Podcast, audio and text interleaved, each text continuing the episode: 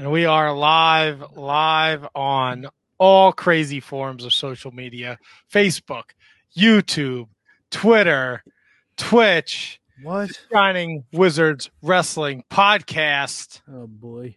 episode 551. We're all back together, uh, and we're doing the StreamYard, and we got Alex Zane tonight, and we have so much wrestling to talk about.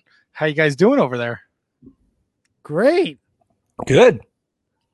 Hey, so Matt, now that we are all hosts, if I see something in the comments, I can put it up on the big board.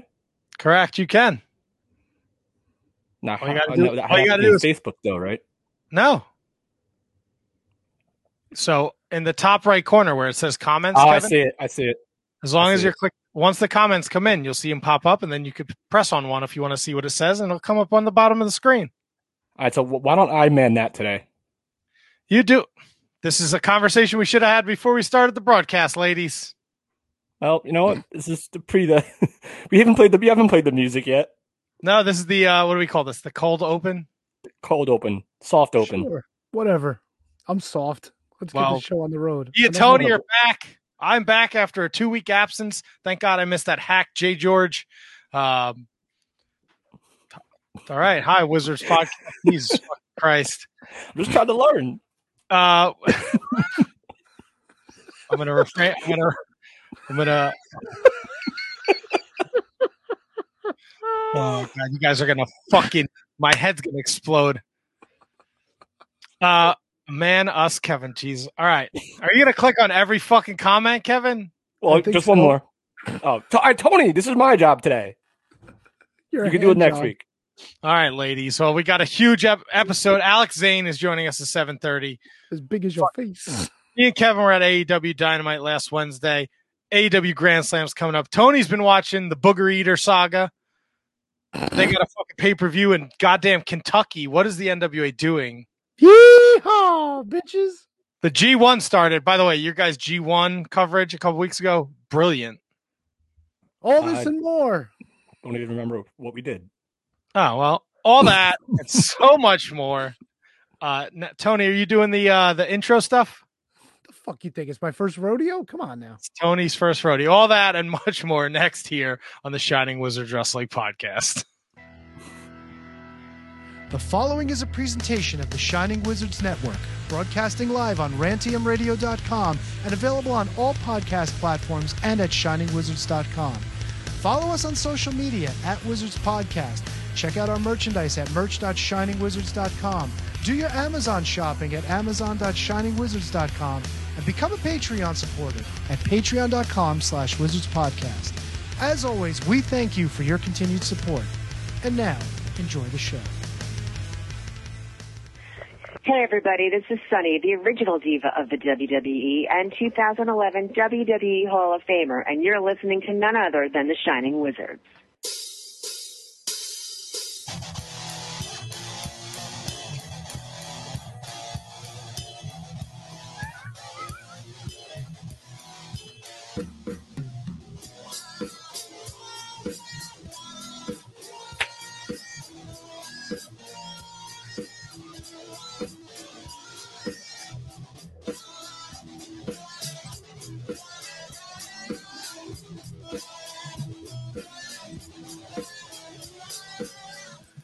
So uh, I'm going to take away both of your privileges Oh, fuck off. uh, before this even starts. I'm sorry. I'm already giving Matt homework. He's going to have to edit the intro back into the show. Kevin Because apparently, when I when I muted my microphone, I muted everything. Whoops! Matt, I'm, I'm I'm, the gonna be only one good. got- Trust me, I'm gonna be good. I'm, I'm the only one that got to enjoy Mr. Monday Night Rob Van Dam do the intro for us. When he's not spying on people dropping GHB into drinks, he's joining us here live on the Shining Wizards, where it's wrestling talk. And it's talk about wrestling. Tony, Matt, Kevin, sorry. holy fuck off, dude! Wow, I don't. wow, I, you got I'm, I'm glad I'm not the only fuck up tonight. Whoa. wow. All right, well, this is quite the uh, quite the experience here with this uh, um, Streamyard here, uh, gentlemen. how are you? How are you doing? fucking fantastic. How are you? Oh boy, I am good to go. I am great, feeling good, living the dream, loving life, loving cake, loving Kevin. All As of the you- above, baby. As you can tell, I still really don't have my voice back from Saturday. Yeah, that's a whole other story. Uh, yeah. Uh, my wife threw a surprise. my surprise wife. surprise 40th birthday party for me. Uh, and I got to spend the day with Kevin and Tony and a bunch of my friends on a party bus. And we went to Citi Field for a Mets game. Uh, and it was an excellent time. Uh, Tony clearly doesn't get out of the house enough because he was like a what? You were like a fucking child, dude. Why is Kevin big all of a sudden? But relax, because I was cut off on the other view. Oh my god! Fucking go. Here we go. No, but Matt, the party was great. Your wife hit it out of the park, no pun intended. So uh, that was a good time. I, I I just have to I have to ask, right? What's that? So since last week, I've been like, hey, fuck with the yard stream before Monday, guys. I did. The I didn't do this stream. though.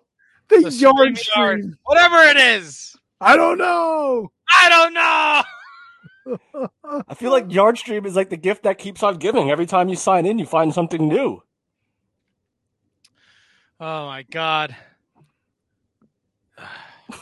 What is bothering you? Is it the banner, Kevin? Do you not like the banner? Do you want me to take the banner down? No, somebody's complaining about the banner in the chat. That one that has Kevin's face covered. Yeah. There we go. Is that better? Let, Handsome Kevin. let this beautiful face be covered. All right. So how are you guys doing? That's Fucking right. great. Oh, we got a scroll too. Do you see this? We are fucking fancy.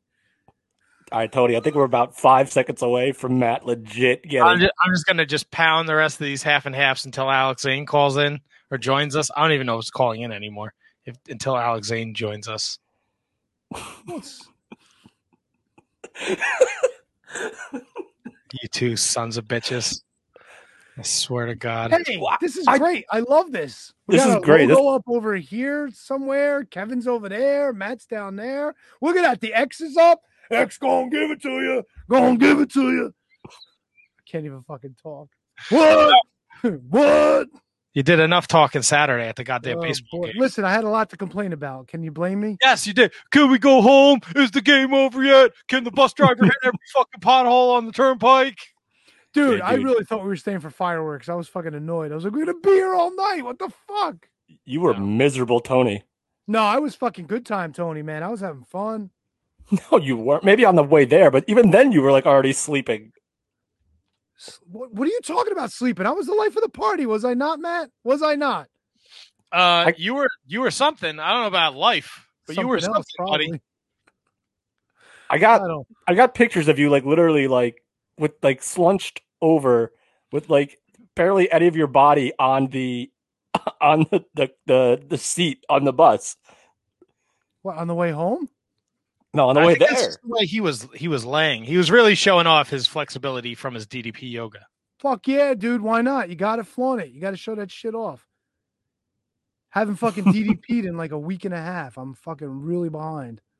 Really behind. Get on that shit. I know. I got to get back to it. Got to get back to it. Well, let's get back to some wrestling talk. Come yeah, on. there's a lot to talk about. Alex Zane joining us in about 20 minutes. Uh, where do you guys want to start? There's so much to talk about. Um, do you guys want to go? Uh, you guys want to talk about Dark Side of the Ring? Yeah, we could do that. Fuck it. I watched it. I'm in for that. Yeah. so, uh, so Dark Side of the Ring is back. Mm. Uh, the Is third, ever? the third season, third season, second half kicked off Thursday night, and they Sure covered the third season, second half. Yeah, because they split into to, to two parts. Yeah, they had a lot of episodes to run through, so they decided to uh, put a little break in the middle, and uh, now it's back with a vengeance. Apparently. Oh, Ooh, is it ever? They kicked off with the plane ride from hell, and uh, whew, yeesh. Yes. Ugh. Ooh. It was- ah. It it was un, it was not an easy watch, which I Nope. guess which I guess you know the, the name of the show, Dark Side of the Ring. But man, the taking your like dick out, taking your dick out and uh, showing it to people and making people touch it never is gonna age well. So don't do it, people. let me ask you guys this. It was first time you've heard that portion of the story of the train ride of the plane ride.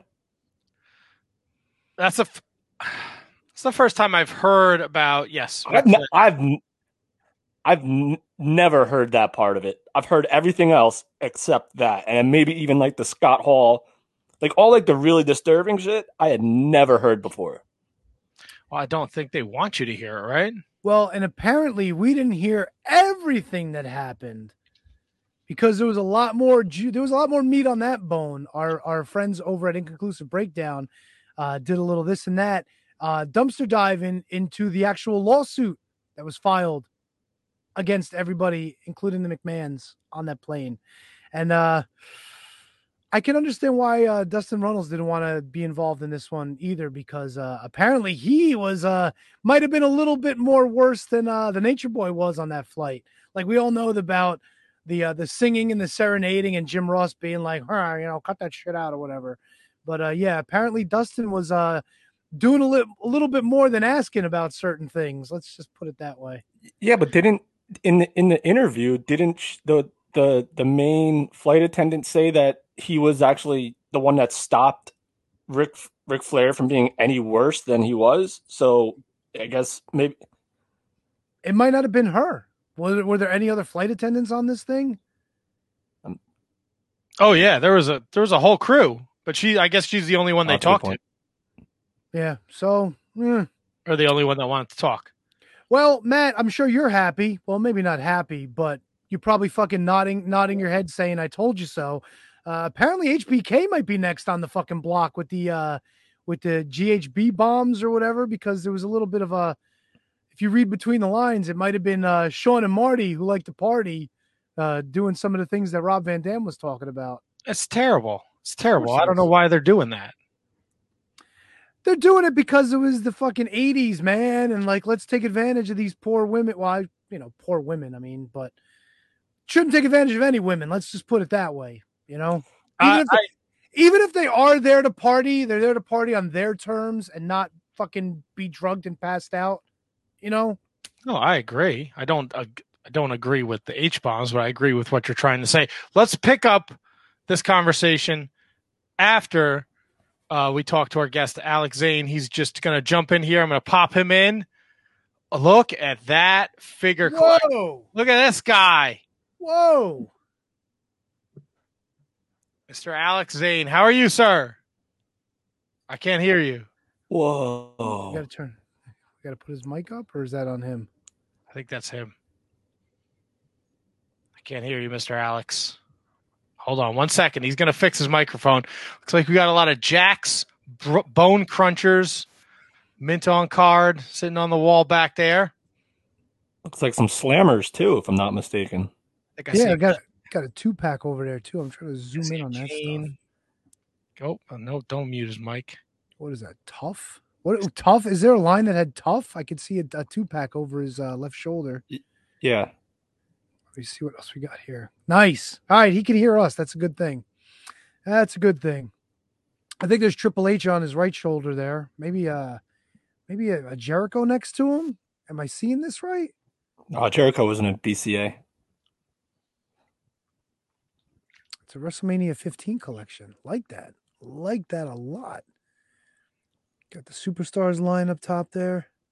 I want to make him. I want to make him larger so I can see it. You want me to do that for you, Kev? There, There you you go. go. That's what I'm looking for. There's Now he's he's big guy there. This is a, no Mike. Yeah, my friend. I'm gonna exit. I'm gonna get him out of the solo layout, so he's That's No, fine. did that? We're gonna try and get Alex set up here with the StreamYard. Let's see. Um, I don't know why your microphone isn't working. Uh, technology, people, it never ever ceases to amaze us. No matter what platform we use, Skype, uh, what were we using? Zoom before this. Uh, Kevin's very handsome. Oh God, you guys are killing me. All right, Not me. punched Wasn't me. You threw our guest out. I didn't throw him out. I'm sure he's going to try and reset and see what the deal is. Um, so I guess we could talk a little bit more about that plane ride from hell until until he pops back in. I'm going to see if he sends me a message. Um, so all this stuff comes out, and I think, um, I think Tommy Dreamer got in a hell of a lot of trouble for his comments. Um, probably rightfully so. I mean, do we I- disagree with that? No, I don't agree. You don't agree. I don't agree. No, you said, do you disagree with that? And I said, I don't. What did I say? You said you don't agree. No, I do agree. He should have gotten trouble. He essentially said, he essentially said she's a liar. Ric Flair doesn't have to force anyone to grab his dick. Yeah. Not a good look for Tommy Dreamer. Well, well, he also put the blame on her, saying, "Well, if she really was, why didn't she just pursue the uh, the fullest extent of the law, and why did she take the money and run?" It, dude, look at me! I have two fucking ponytails, dude. Yeah, I and this fucking wa- like, I like. and this was- Dreamer, this was- disappointing. This was the worst thing he said, making a joke about how his haircut is offending somebody and, and comparing that and making that the exact same thing as a sexual assault, which is just absolutely brutal and just the most ridiculous thing that I've ever heard anyone say in my entire uh entire life. Like honestly, like what was he thinking when he was interviewed by these guys? Like he he thought what he was saying was absolutely fine. Like All right, so here's I refuse to believe that Tommy Dreamer. I all right, Th- I, I refuse to believe that Tommy Dreamer really thinks what he said is is accurate, but it's like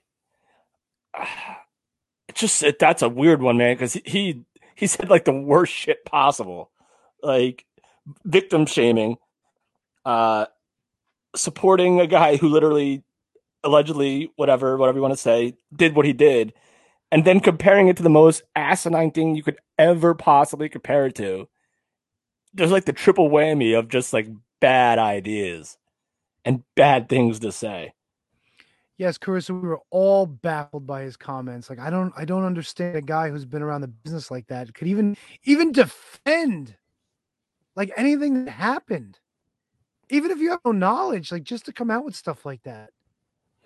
yeah and to um i lost my train of thought but i was just gonna say like like to, to, to- even if it even if it was even if what he said was out of context the words still came out of his mouth and they were absolutely like brutal. Like absolutely no defense nothing you could say he, he apologized um i don't know if that's good enough right now I Oh, think did he gonna have- apologize? yeah. I don't think I don't think that's good enough though. That's not you gotta he's gotta do some soul searching, he's gotta do some maybe do some uh some activism work or or some or, or something to just get the get the stink off. I I don't know if you can get the stink off because Well, he did lose one job, and he's probably going to wind up losing another. oh he lost both. Oh, Impact's Dunsky. Impo- oh no, I don't know if he, he was suspended. He's off busted open. Oh, busted open, yeah. But I thought, yeah, I thought Impact was just he's like sort of like sent home without pay or some other nonsense. They indefinitely suspended him or something like that. All right, we're going to try this again with our guest, Mr. Alex Zane. Hello. Can you There hear we me? go. Yes. Hey yo. Great. I uh, I switched to my phone, and that seemed to fix the problem as opposed to the computer. That well, which I, is weird because I'm using the exact same microphone just plugged into my phone instead.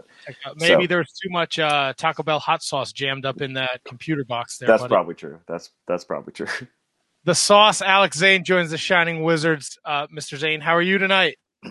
I am lovely. Cannot complain. Got to get some sleep for the first time in several days, so you know it's great. Feeling yeah, good. su- super busy week. You were out there for GCW, and I'm probably going to say this wrong. Pale, Pale, pro Uh, wrestling. Pele, Pele Pro. Pele. Yeah. Yeah, when you throw like a little yeah. like umlaut or whatever the fuck. yeah, we stuck the little uh, accent on it, and then it's you know everyone's guess on Twitter. Yeah, I'm But- adult. I'm adult. I don't know any of that sophisticated stuff. Yeah, I, reading is hard for me anyway, much less when you start doing it in other languages and things. All right, so let's. Uh, we got. I got to talk about the elephant in the room. This beautiful, this beautiful display behind you. Oh, hey, yeah, yeah. All right, me and Kevin are are major figure marks, definitely. Uh, now uh, we got Kevin said before. It looks like some slammers. We got some BCA's back there. They're mostly BCAs, aside from maybe what? Uh, I mean, stomps are still That dude- BCAs. I think everything's up there is BCA right now. Actually, Well, that, That's that- all I got. Do, do I see a dude love back there? there's a Dude Love, uh, and he Slammer. is wait, yeah, and he's and he's signed. Yeah, Ooh. Whoa! yeah. I got the three pack signed too, but and it was awesome because uh, he was nice enough to sign it in all three gimmicks. Sorry about the thumb on there. Oh, but that's great. yeah, it was awesome. So when did the obsession with collecting wrestling figures start for you? Or is this is this an adult Uh, type thing, or is this a kid type thing? So originally it was a kid type thing, of course, when I was younger. I mean, I was always into wrestling since I was like three years old. And of course, just not so much collecting as, as it was playing with figures at the time. And then I lost my entire childhood collection one time, like everything gone. Yeah. Um, Worst. which I had in my adult years. Like I still had these tubs or whatever. And uh, yeah, uh, long story short, was dating a girl. We split up. I went and started like staying with my cousin, and she, unbeknownst to me, got evicted from the place where. And I was like, "Oh, I'm just going to keep my stuff in storage here." And then she got evicted and didn't say anything. And then like, not only my action figures, but anything else that was in there just gone. Oh. And then I had three grand worth of eviction on my credit for like seven years or something like that. Ugh. Yeah. Like Joe So- Pesci used to say, "It's the bitches that'll get you." wow. Thanks, Joe Pesci. So, Wow. so what was the original? What was the original? Did you just start collecting stuff that you had back then, or is, what was the Um, original? What did the original collection consist of? So the original collection was a lot of BCAs anyway. So that was like, like what I was super into. I mean, that was just the time frame, childhood wise, and, and just fandom wise, was when the BCAs were hot in stores and whatever. And so originally it was like, not just get the stuff that was in my collection, but just get BCAs because there was plenty of BCAs that I never found and I was super into, whatever. And this was probably only five, six years ago. I started collecting BCAs, and it was so cool because no one cared about BCAs, and they were so cheap. And now that's not the case. Thanks a lot, Matt Cardona, uh, who I saw, and but I blamed him. I saw him last night and was like, "Hey, you did this." Now I spend like ten times the amount on a BCA at least, at Yeah. least. Versus, And- I used to get them for like four dollars a piece. To me, BCA's to, even to the even to this day, the BCA's are the most playable action figure of all time. In terms of Yeah, actually, yeah, like, I love them, man. in terms of actually like doing moves and and and do, like you could move them. You could, they're they're very flexible. They have all the, like LJNs were just big rubber stuff, so you have to really imagine. Right, right. Hasbro's were better. Uh, Galoob They're WCW super cool, but they were clunky. Yeah, yeah, exactly. So And when I the mean, I love those too. I have a few Hasbro's and stuff, and some LJNs and stuff too. Um, which I have. I mean, this this is like the man cave slash guest room, whatever, and like all Oh, boy. those tubs are full, and they are not on the walls or anything yet. And then, I mean, I got plenty, but that are not Yeah. displayed. I've run out Yeah. of thumbtacks actually. So I gotta get more thumbtacks. It's funny. I'm running out of walls, and my my computer is hooked up to everything. Otherwise, I would. Yeah, I don't have a whole lot of wall space either. And like what I'm trying to do with the BCAs and the ECW figure, and just pretty much all the '90s nostalgia is really taking up a lot of room because even if they were in these tubs, like everything in these tubs is already taking up enough room. If I was put it on the walls, there's no way they're to fit anyway. So I got to figure something out. Luckily, my girlfriend's like super cool with my weird obsessions, so she's like, "It's Nice. fine. I'll just hang them in the living room or something." She'll just she'll just shake it off. She's fine with it. Okay. You bring up your girlfriend. I got to ask. I think we're Facebook friends. I think I follow you. You guys do those weird videos where you like throw kitchen utensils and she catches them with her butt. Yeah, she caught a, a what was it a, a spatula, with her butt. Yeah. She caught a spatula with her butt. It was uh, it's a talent. You know, just like anything else. It actually took us so long. Like I sat there in the kitchen and threw the spatula at her ass for like 30 minutes. It was, she finally caught it though. I'm very proud of her. took my wife took my wife uh, 30 seconds to hit me with a spatula when she saw me watching the video. what the fuck are you looking at? I don't know what I'm looking at. the internet. You're just you're getting gotten by the internet. That's you know that's how it goes. Yeah, she caught a spatula with her butt, which is pretty impressive because I don't think I could do that. No, I'm trying to Oh. keep things keep things from falling out of my butt, let alone catch things. Yeah, right. So let me ask Which you this: also a talent. You should be proud. I'm not good at it, brother. I'll let you throw that out there right now. In Matt's defense, he puts his legs up in the air and he tries catching them the hard way. right, right. So wait, does she catch it on her butt? No, she she it's a it's a clinch method. The spatula has to be coming in at the right angle, and there's a clinch method to the cheeks. I mean, I don't know. I'll I'll send you a link. I'll have to find it. I'll, I mean, if if Matt could find it, I guess I could find it too. I know it's on her TikTok. Anyone else that wants to see this, uh, her TikTok is what tabs twenty four x score. So Uh, this is a this is a conversation I was not expecting to have. yeah, welcome to my life. I mean, it looks it looks like look. I mean, that's a talent. And you just said you It probably spent 40 minutes in the kitchen just throwing a spatula at her. Yeah, yeah. I mean, I'm not putting myself over anything, but even the perfect throw of the spatula took took some uh, practice. Yeah, like it, she's definitely the pro because she she caught it with the clenched cheeks. But at the end of the day, the, the throw mattered. You know. But it's like a wrestling match. It's, you need the other person. It's Yeah, it takes two to tango. Right. Yeah. That's right. Uh, you have been just on a tear lately. Um, after your release from from NXT, uh, you won the Honor Rumble, and your return to Ring I of did. Honor, which was awesome. Uh, which you means just I get to look forward to Bandito. a Ring of Honor world title shot against potentially Bandito if he still has the title by the time I get to him. We'll see. Now, We'll do see. you He know? When, probably will because he's incredible. are you allowed to pick when you uh, when you get that shot there? Um, to a degree, uh, some sometimes my dates uh, kind of are messing things up right now. I think, but um, just I, I'm I'm pretty booked, so we're we're figuring everything out. But yeah, it'll be it'll be it'll be soon. Ish. Oh yeah, I got the we got these cool banners at the bottom. I could only fit so many dates in there for you, bud. Oh, I thank you, thank you. I see that. I didn't even notice that.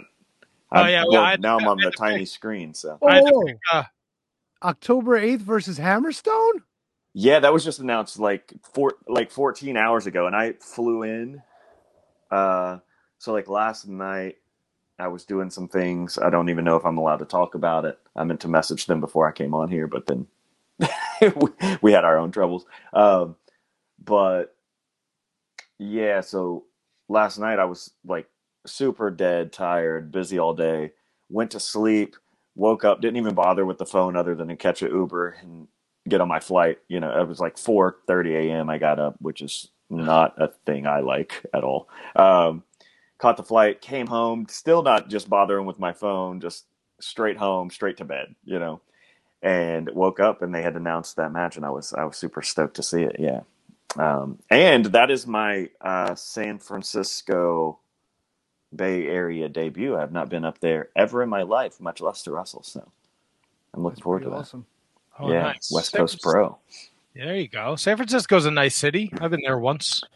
Yeah, yeah. Um, definitely. I mean, I've heard crazy things. I know they got a lot of good food, and I am a food guy. If the internet hasn't noticed yet. I've now look. To be fair, the only food that I know you're into is Taco Bell. Yeah, I mean, I I, I pushed that one pretty hard. That's for sure. Um, but I I love just food. I love food. Food's my that's my whole thing. Okay, so you just came back from Texas, and and GCW was out in the the Los Angeles area. What was your Yeah. what was your like? I got to stop and get whatever.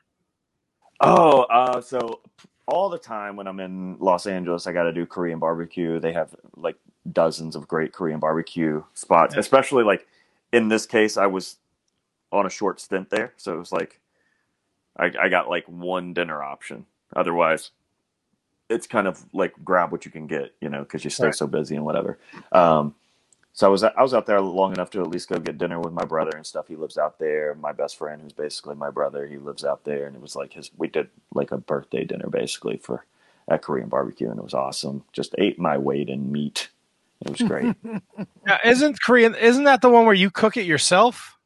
yeah, it's got the it's got the whole gimmick in the middle of the table, and you're and you just order plates of raw meat and just whip it up. And most of them are like all you can eat. Not a lot of like uh, several of them, you know, high end places and stuff like that aren't all you can eat. But like this place, I think was like 30, 40 bucks for all you can meat, and it just and they bring tons of sides and stuff. It's great. I love it. Let me. Every I got, podcast I do ends up just being a food conversation. That's it. so you're look. You're. I'm not me- sorry. I mean, I'm a slob, so I'm good with the food talk. Uh, hey, Tony, let's used, go. Tony used to be a fat guy. Uh, Kevin knows good things. Congrats, pizza. Tony. Thank you. Now it did Yeah, the yeah, DDP. Oh, Carissa Lopez Favorite wants to know hot favorite- sauce. Yeah. Yeah, I I go for the hot usually. I do like the fire, but I think the hot has the better flavor. I just like the heat of the fire more. Uh, Diablo is almost like I don't know. It just doesn't have like the flavor that I'm looking for. But I miss the Verde sauce. I can't believe they uh, don't carry the Verde sauce anymore. But yeah, I hope that answers the question in a way. I, I order all the sauces. Ha, do you like the spicy shit? Yeah, I'm not like crazy with the spicy, you know, like pretty moderate.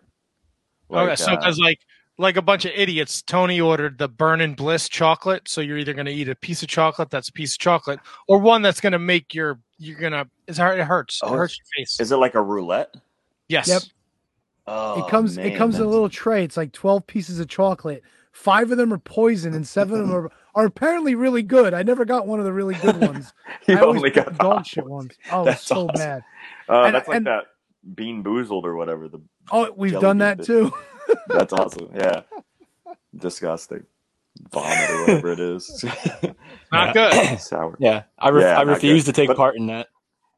So, so the the spicy chocolate as- actually tastes bad, or because I've had spicy chocolate that's like good, like No, uh, no, no, no, no. It's it's just like you might as well just take a swig off of like you know the the nine million Scoville bottle. It's just Oh, over the Lord. top. It's over. Oh. And the worst part was, as soon as it hit my tongue, I knew I had the bad one, and I coughed, and that was the worst because it started going down the wrong pipe. Oh, I was man, done, dude. I I had the hiccups for like twenty minutes. It was so Oh, bad, That's so, so crazy. I remember one time I um one of my first like things I had like ever like done in Florida. I don't we were doing like a Comic Con type of thing. A friend of mine was doing music for it and all this stuff. But we came down, it was like Pensacola, I think. But they have a Tijuana Flats that's like a chain here. Mhm. And they do some crazy sauces. And I, I mean, I don't know about now. This was years ago, but they had this one you had to sign a waiver for, and like if you eat and you they come out with like rubber gloves and a dropper and they drop a little like it's like a science fair project and it's like just pure black tar like hot sauce extract there's no flavor it's That's- just see, that's third thing. degree Like, burns like I agree with you with the with the hot sauce from uh, Taco Bell. It's like you you want to strike the balance between flavor and heat, and eventually, like you just get so much heat, you don't get any flavor. So it's like, what's the right point? right And some of these idiots, they give you like the uh they do like special runs where it's just like 45 million Scoville, but it's like a like a one and a half ounce like little vial, and it's got like all kinds of skulls and decorations on it. It's more of a collector's item, but who's who's eating this shit? I don't know anybody who would eat that shit. Well, maybe I know It's- one person who would eat it, but i i know a couple people that like stuff like extremely hot and it i think it i mean just for whatever reason it doesn't affect them the same way oh, terrible. Crazy, Terrible. crazy. Uh, speaking of which, finding the balance between flavor and heat, I'm coming out with my own trifecta of sauces. Ooh, They're in the works right now. I've got three different sauces, um, and I haven't named them yet. I haven't gotten that far. I've only tasted them so far, and then we have a new batch that just came in that I have to retaste because I was trying to get the heat up on some of them. Uh, but the flavors on all three of them are crazy. Like they're so good. Uh, Yeah, I was like so excited about it. Yeah, so I can't wait to share that with the world. Well, that's super exciting. Have you gotten tired of tasting the sauces though? No, they're still good. Um, yeah, they and they were all good. Like even the different variants. Like I think I've been through four or five different variants of each sauces. So like whatever that equates to be 12, 15 different sauces that I'm tasting. And I'm just using like a tortilla or tortilla chip and just dabbing it. Um, but they were all good, and I would just have to be like, oh, I like the flavor most out of this one, the heat most out of that one, you know, and work it that way. Yeah, so I have a bunch of wild stuff happening and coming out. Just uh, like you said, I'm on a on a tear now that I've now that I've been released. It's, you are on a tear in the wrestling world and uh, in the hot sauce game. Apparently, have you done the one Absolutely. challenge? I have not done the one chip challenge. Uh, terrified of the one chip challenge. Everyone I see do the one chip challenge looks like they are not having a great time. So like, Have like, you ever shared a locker room with low life Louie Ramos? I don't think so. He hung up. Man, he's got heat with Louis. What happened? He we said, lost Alex Zayne. He said, "Fuck this shit." Oh no! I hope he comes back. He went to get Oh a four my loco. God, Oh no! I was gonna say if he shared a, a locker room with him, he could do anything. dude, Louis is the only guy I know that fucking did the one chip challenge and like didn't even phase him. He's like, "Yeah, yeah, it's pretty hot." All right, so what is the one chip challenge? It's literally just one chip. It comes like in a coffin, and you open it up and you eat the chip, and it's really, really hot. It's- It's very hot, What's it? What's in it? spicy. It's probably like just hot shit, like habaneros and and and reapers and all that other kind of shit on it. It's like a Dorito, but instead of like nacho flavor, it's like spicy. Hmm. No bueno, Kevin. No bueno indeed. See, I don't, I don't mind spicy, but not like super crazy spicy. Oops. I am super. Yeah. Like I like as far as I go is I I've done the the hot and the fire and the uh Diablo from Taco Bell, crushed red pepper I put on everything. Um but other than that, no, not a big spice guy.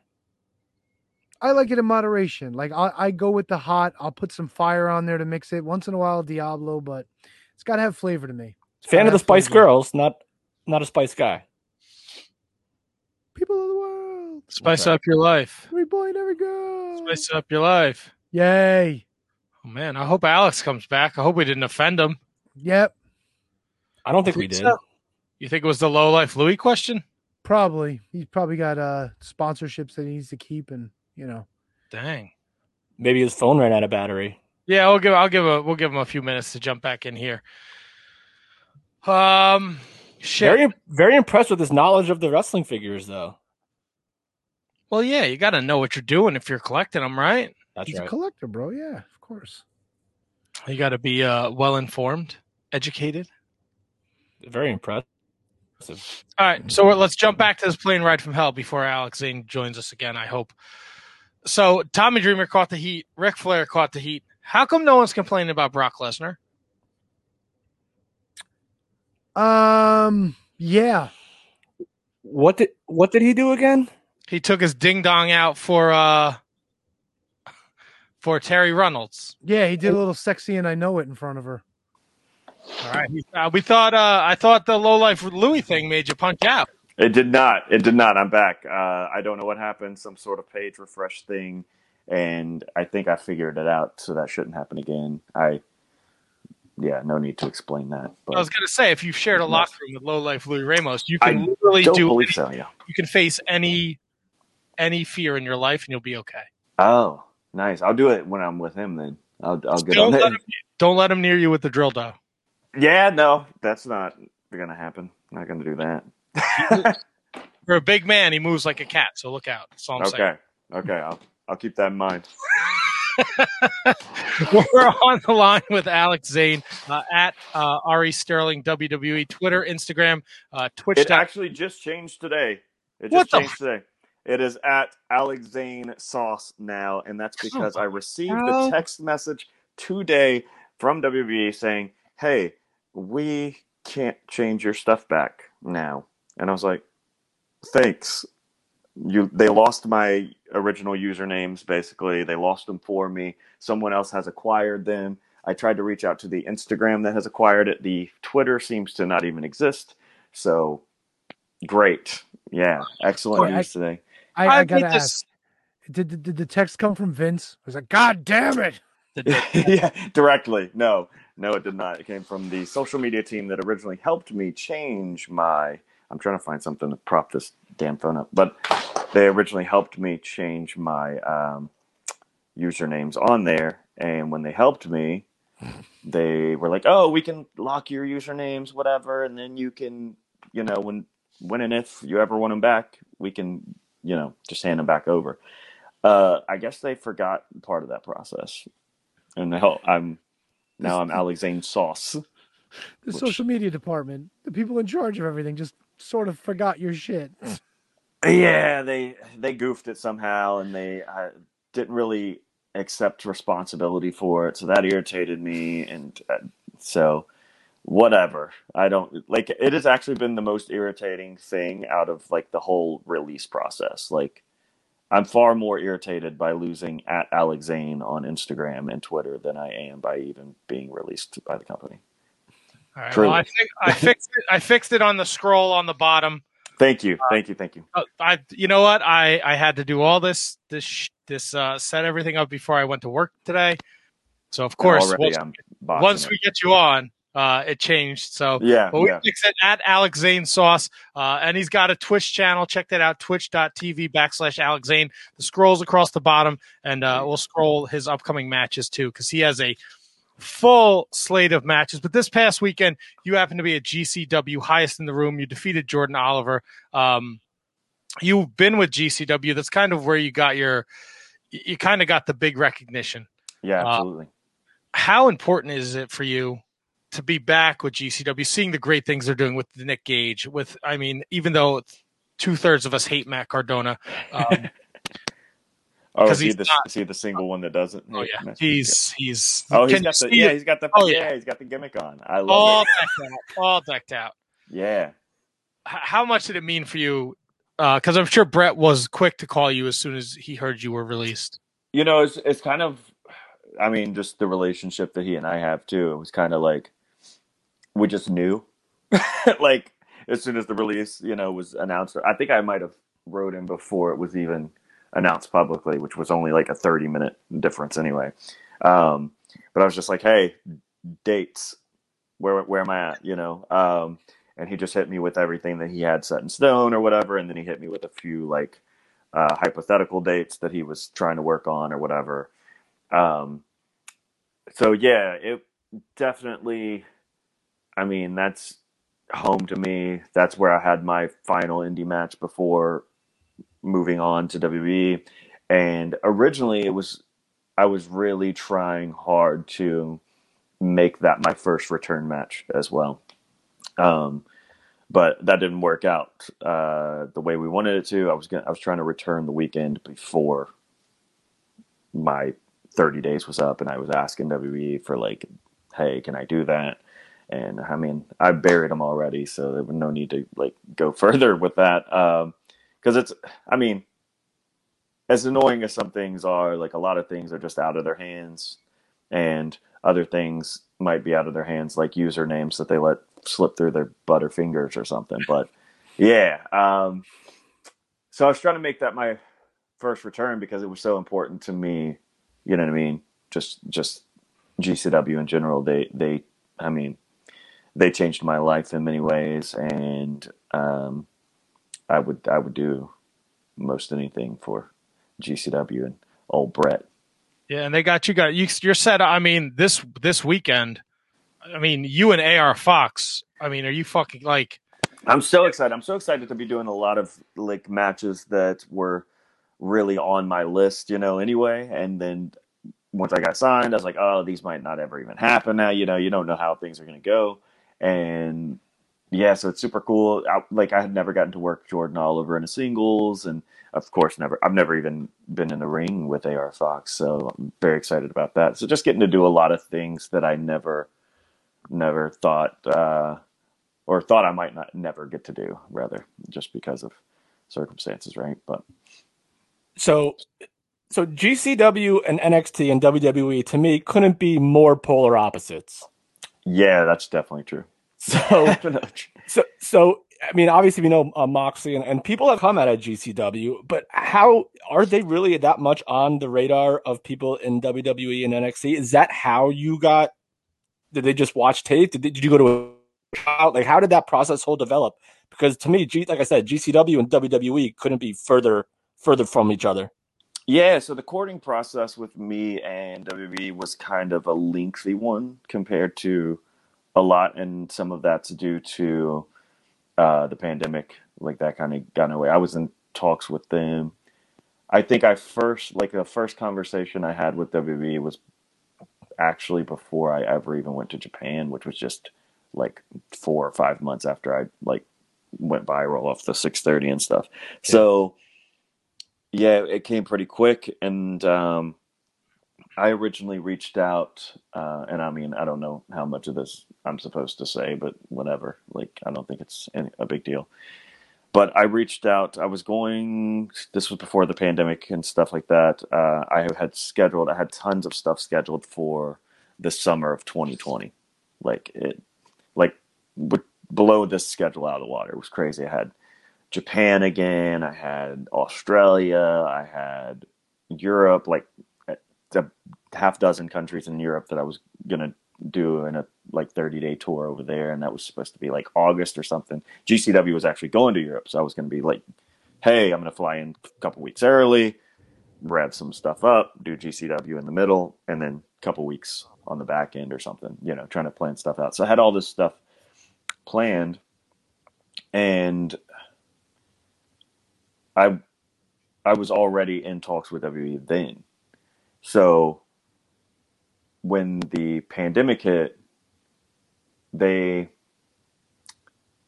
like kind of I mean the so it was January.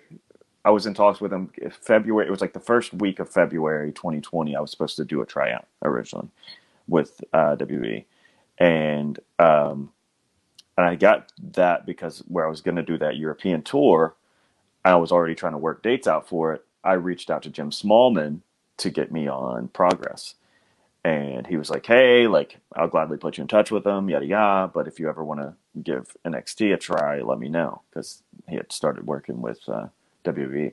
So I said, "Hey, yeah, of course I'm interested in that, whatever." And it was like a day later or something like that. Um, William Regal was calling me, and I was on the tour bus with uh, with um, New Japan at the time. And so I answered, and they needed like that's when we had scheduled the actual tryout and yada yada. And then I'm on the tour bus. Regal calls me because I was they wanted like blood work and like physicals and stuff before the tryout. And I was like, we're like seven days out from the tryout. I can't get this stuff to you. I'm on a tour bus right now. Like I'm on the road or whatever. And they're like, okay, like we'll reschedule, you know, have a good tour. And then and then Regal actually came and we met backstage at the final date. I think it was in Atlanta, maybe, um, for that New Japan tour that we did early 2020. It was like a southeast sort of tour. Yeah, So, yeah. where uh, I think the Guerrillas of Destiny won the tag titles. Yeah, yeah, yeah. It was that one. Yeah. Um, so which was really cool. And then, so yeah, that was that was like the first bit of the process. So then we're rescheduling the tryout, and then I got hurt at ROH. Was that Yeah. February?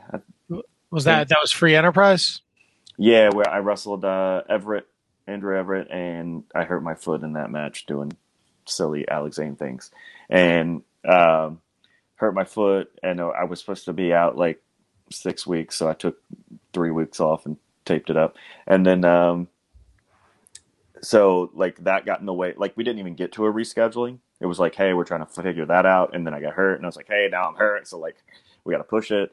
And then we were still trying to sort it out. And i was with roh in vegas the day that the pandemic was announced. So and my foot was still healing but i was like good enough to go. It was just like had to work around it in a way. And so that that got announced. And of course those releases came right off the pandemic from WWE, so I didn't even bother reaching out because it's like I'm not trying to get signed in a world of releases right now.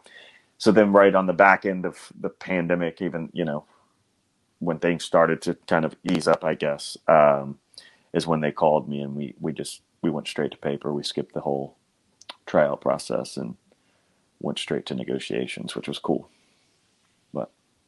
Yeah, so that's a long-winded uh, answer to to the question, but yeah, that was the process. It was it was yeah a long process, and uh, it, it seemed like it was kind of like going to be a lengthy process regardless of the pandemic anyway, just because of like everything I had planned. Because even if they were like, "Hey, we want to sign you right now," right? No, like even I did the tryout, whatever. They're like, "Let's sign," whatever. I still would have wanted to honor the tours that I had already agreed to had the pandemic not hit anyway. So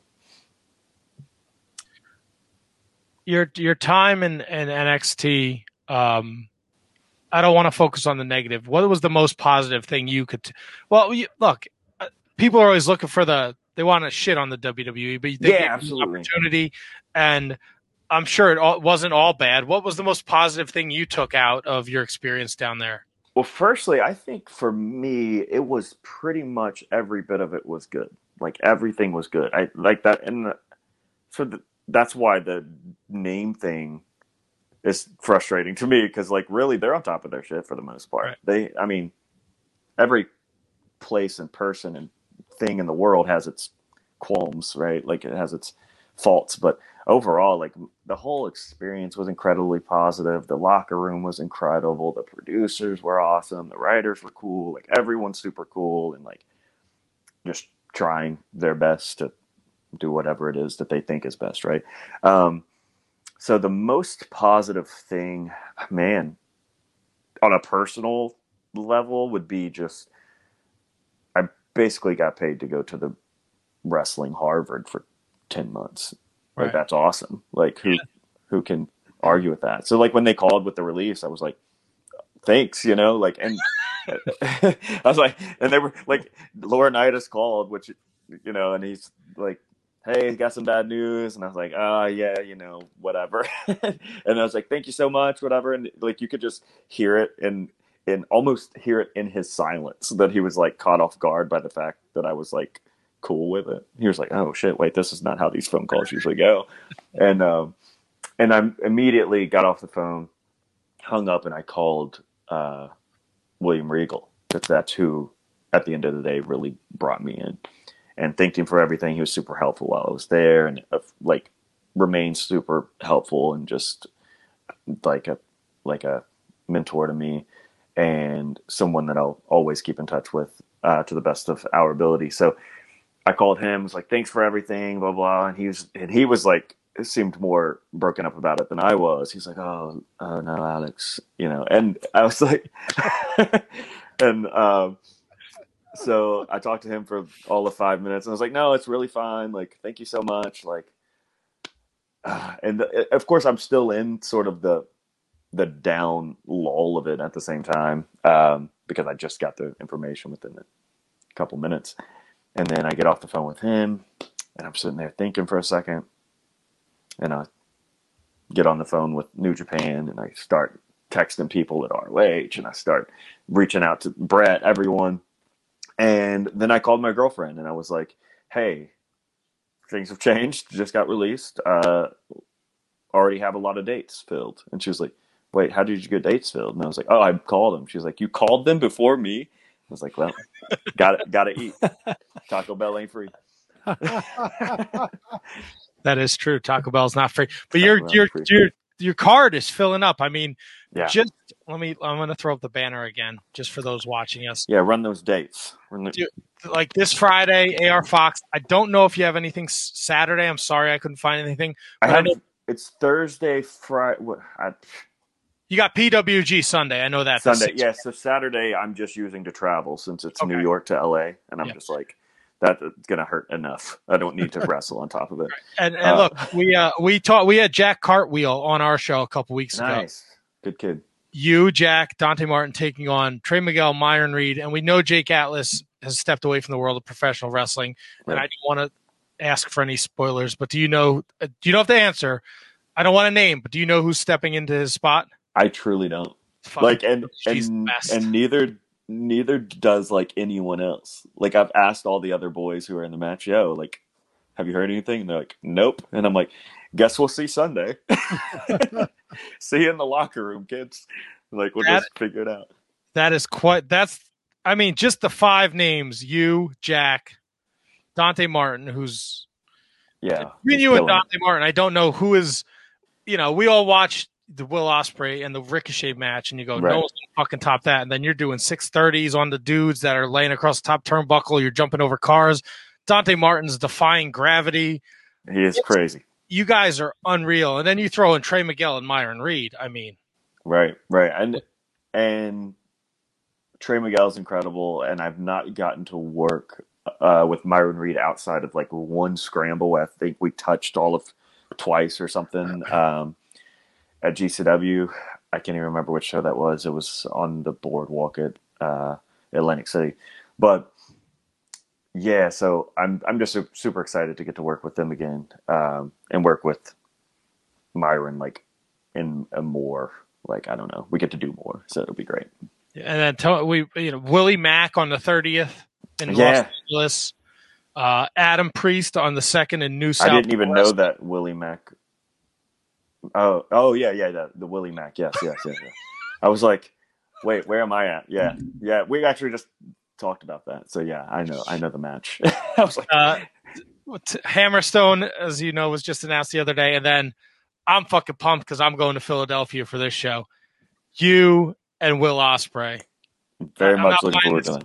and he's not the real world champion. Don't buy into that narrative. That Oh. I'm buying in. I'm buying in. He's the real world champion. You know Oh, what yeah, I'm buying in? if you beat the real, yeah, if There you beat the real world champion, ah, dude, Alex Zayne and then Shingo, I'm the interim sign me up. world champion. Let's go. Yeah, Shingo is incredible. I would love to wrestle him someday for sure. Um, I know you did the New Japan tour in the states. Have you ever been to Japan? Uh, yeah, I did go to Japan. This was November 2019, and then through like mid January um, 2020. And I went over there with CIMA's OWE and did six weeks over there with him, which was great, incredible experience. Loved every bit of it. Got sick twice. Probably had COVID then because who catches the flu twice within six weeks? Don't know if that's how flu works. Um, but yeah, and like one time I was so dead, and there's actually I'm not sure, uh, maybe you've heard of him. His name's Storm Grayson, and he's a freelance wrestling in Chicago. Like he he's coming up through there, and he was over there doing some stuff with Wrestle One, and so we ended up like I was uh, staying at the Wrestle One dojo at the time, and which on that tour I did OWE Wrestle One, um, J Stage. I think it's called VKF or something like that was one of them, and Big Japan and stuff. So I got to do a ton of really cool stuff while I was there. And Storm Grayson was like uh like a bunkmate of mine at the dojo because I got to stay in the dojo like most of the tour, and he knew that I, like when I was sick, like he he thought I was gonna die. I thought I was gonna die, and he but he was like the most helpful dude ever. Like he would just like wake me up on like a three day sleep and be like, "Here's water and some like vegetables. Like you have to have something." Like because I was just dead to the world. It was crazy. Yeah, and I had like these weird like cold sweats and stuff that would keep me up forever. And even though I was up, I wasn't really like alert. It was insane. Yeah, it was not a good time. But luckily, it happened on my little break from the ring. Like I had a short time off there. Unfortunately, that short time off, instead of doing cool touristy things, was spent uh, being sick as shit. But yeah, shout out to shout out to Storm Grayson. He kept me alive. I'm pretty sure I would be dead without that kid. Gave me medicine and everything that I wouldn't have otherwise gotten. I have. To, I ask every single person that's gone to the, Japan. Uh, raw horse meat. Have you tried? Yeah, I ate raw horse meat. This I love this uh, story. I was telling this the other day. Um, so it was probably my second day in Japan, and Lance Archer had put me onto the raw horse meat. Lance Archer, That's, that's why I asked because we interviewed Lance Archer and he told us about the the raw, the raw horse. horse. Yeah, Yeah. he was like, he's like, hey, like I know it sounds weird, but you got to have the raw. Like you got to at least try it. Whatever. I was like, I absolutely will. so because again, food. Um, so and actually, I, I got to hang out with Lance when I was in Japan and stuff, and I got to go to Wrestle Kingdom because I w- had already debuted for New Japan in the states and stuff. So they Rocky like hooked it up and stuff, and Lance is like a big brother to me in wrestling, um, and probably just in life in general. Um, so it's like the second day I'm in Japan or so, and it was my first day at the Wrestle One Dojo. So I get there first day in Tokyo, and we're it's the evening sometime, and I'm like, oh, I'm gonna go out and like get something to eat, whatever. I don't have like the little hotspot box or anything, so my phone doesn't work outside of Wi-Fi there. So I'm literally just me being just my dumb self trying to just navigate Japan, Tokyo, with no technology. like I'm just walking around, just yeah, and um, just trying to find food. But I, I I managed pretty well. I started to figure out my own little system of working things over there. And so I go, I get, I think that day I might have got ramen for the first time or something. And then I'm coming back to the dojo, which everything there is trains and walking and whatever. So I'm walking back to the dojo, which is like a mile and a half worth of alleyways and stuff to get there from the train station. And as I'm walking, I see a bunch of the Wrestle One boys coming down. They got like a little crew, a couple of girls and stuff with them, and they're like, "Hey, you want do you, do you want to come like eat with us?" Which I had just eaten, but it's also my second day there, and I'm not going to be rude. And I'm like, "Yeah, you know, I can go snack on some stuff, whatever. Like, would love to." So I joined their little crew. We walk to this restaurant. I'm there. No idea what anything on the menu says. Uh, so they're like, they're trying to help me order and like whatever. And it seemed to be everything was sort of family style, shareable plates, whatever. Um, and then they asked me if I had have if I had ever had horse meat, and I was like, "Oh, is it the raw horse meat?" You know, we start that conversation. Was, they were like, "Yeah." So then they order it for me. So it came out and it was cut. I don't know. It was kind of interesting way it was cut. It was kind of like slivers of it, whatever. And it had a raw quail egg, I can only assume, just because I don't know many other small eggs, because um, I'm uncultured. But it had a raw quail egg on top of it too, and then you just like mix it up, mix up the quail egg with the raw horse meat, and just down the hatch. And so they order it. I'm eating it, and of course, like we would do with anyone we took to try a hot dog for the first time here in America or whatever it is we eat, they are just like on the edge of their seats, just like watching me eat like uh, raw horse meat. So I mix it up, I eat it, and then they're like, of course, like, oh, do you like it? Whatever. And I liked it and stuff. And then it got to this point to where they just started ordering all sorts of things. Just like bring Alex everything and let's just watch him eat it is what it became. And um, I ate a bunch of different stuff, and of course, every time they're just asking my opinion on it. Every every bit of it I like. None of it I know what it what it is, and I can't even like tell you what any of it is. Even and then so finally this dish comes, and it's got it's it's like a bowl, but it's got like some hermetically sealed sort of lid thing on it. But it's like a actual like glass bowl. It was a weird sort of thing, and it comes, and then they were like, when you eat this, like don't don't smell it, just eat it. It's like, oh, okay, great. That's exactly what you want to hear. right? So, so I pick it, I open the lid or whatever, and I was like, well, there's the there goes the don't smell it part because that's inevitable. Um, just having a nose in the restaurant, you're gonna smell this. So, um, so I start I start picking it up with the chopsticks, and it's like it looks like a movie prop how like gooey and like stringed goop it was. And it's like brown but then the goo on it is like so whatever the sustenance is is like ground like brown but then the goo is like clear. And it's just like super stringy and just sticky and goopy or whatever. And of, of course it smells like death. And so i take a bite of it or whatever and they're like oh and I was like eating it and I'm tasting it or whatever. And it just reminded me consistency wise, kinda, but flavor wise, it kind of reminded me of like cottage cheese, which I like. Uh, Tony does not. It seems. Uh, so, so, I, so I I try it and it kind of tastes like cottage cheese, and I'm, you know, tasting it, kind of taking it in, and then I go back and I just get a bigger bite of it because the first bite you always kind of like test the waters, right? Which was still like a adequate bite considering I'm picking the stuff with up with chopsticks anyway, and I'm white as all hell.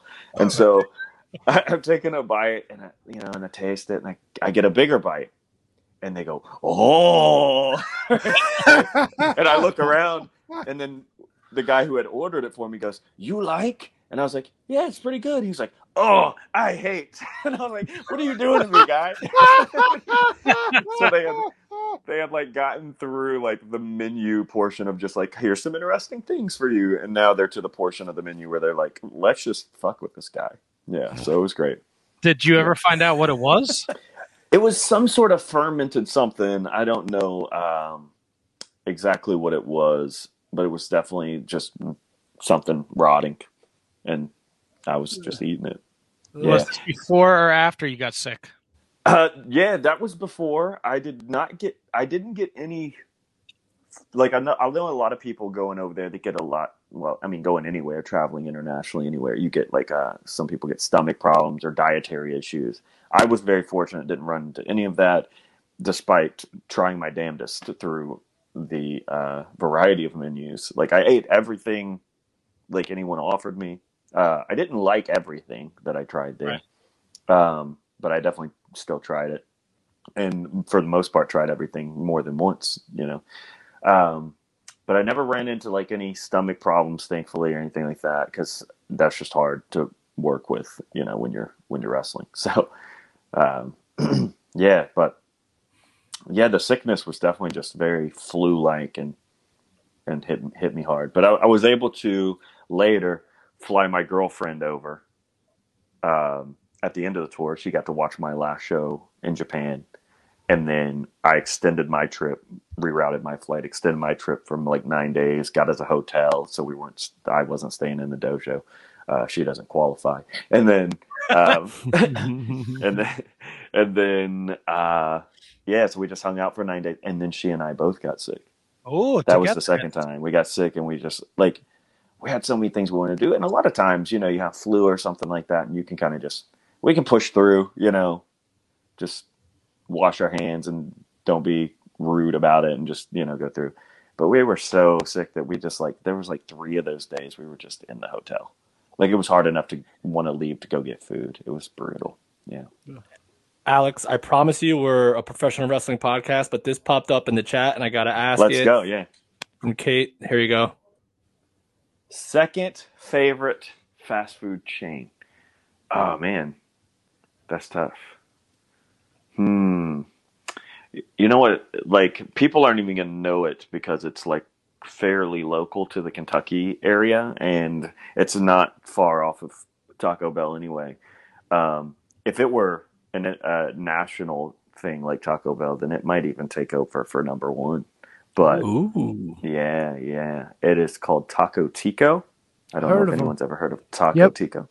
But yeah, I love it. Love them. They're awesome. And they're always like super good to me because they know I'm a regular. So they're like, this guy keeps our lights on. So yeah. not just that one branch either. It's like, yeah, it's a problem when I'm back home. When I'm back home in Kentucky, I mean a lot of Taco Tico as well. I try not to. I'm hiding in my car. No one sees the logo on the taco, and they're like, "He's not eating Taco Bell. He's get rid of him." yeah. How, how do you do it? How do you eat all this this Taco Bell and stay so fit? So I'm, uh, you know, a gift and a curse in a way. I am naturally very scrawny human being, so I have to outrun my metabolism by an excess of calories. So if I stop eating a lot of calories and stop eating a lot of Taco Bell and stuff, I just immediately start shrinking. And it was actually very hard for me to. I think I lost. I can't remember what it was. It was some crazy weight that I lost when I went to Japan. Granted, I got sick, so that didn't help. But just, I mean, really, the food there is so clean. It was hard for me to get it like excess calories in. It was just like you you'd have to eat uh, 16 pounds of vegetables to get enough calories to outrun it. You know. Do they have a Taco Bell in Japan? And is it I- different? I visited was it two or three different Taco Bells in Japan. I even reviewed a Taco Bell in Japan on my YouTube channel, which was very cool because uh, a fan like saw me as I'm in Taco Bell reviewing it, and they like walked up and introduced themselves, and we had a whole chat and stuff, which was super cool. Um, yeah, and they are different. They are quite different. So is McDonald's. So is Burger King. Everything there is a, just slightly different. Some different menu items and stuff. Like Taco Bell has some weird sort of meat that's like a, I can't remember what it's called now. I have to Horse. Look it up. right. Yeah. Raw horse taco. Um, but it was definitely some little like marinated meat, and I don't even remember. Maybe it was beef or something, but it was it was different, and they they did a few menu items with that. Their menu was much more limited. I know one Taco Bell. I took some of the uh, Wrestle One boys to a Taco Bell because they had never had it, right? Because there's only I think maybe four in all of Japan or something like that, if that. Yeah. Wow. Yeah, and luckily one of them is connected to the Tokyo Dome, and I wrestled at Korakuen Hall, which is connected to the Tokyo Dome. I wrestled there several times, so I got to hit Taco Bell pretty frequently. And um, the Taco Bell that I took the Wrestle One boys to, which it was only this Taco Bell, and I don't know why it was, but the cheese on the taco was in little star shapes. Like it was cookie cutted with star shape, and they were tiny stars. I was like, "What is this? This looks like it's in like a child's lunchable or something." It was great. It. yeah. But yeah, we yeah we went there. I ate, I ate quite a bit of Taco Bell while I was in Japan, all things considered. Yeah, I, I tracked them down. They couldn't hide them. They tracked. Sounds delightful. Yeah, it was great. It was great. Um, what else did I eat in Japan?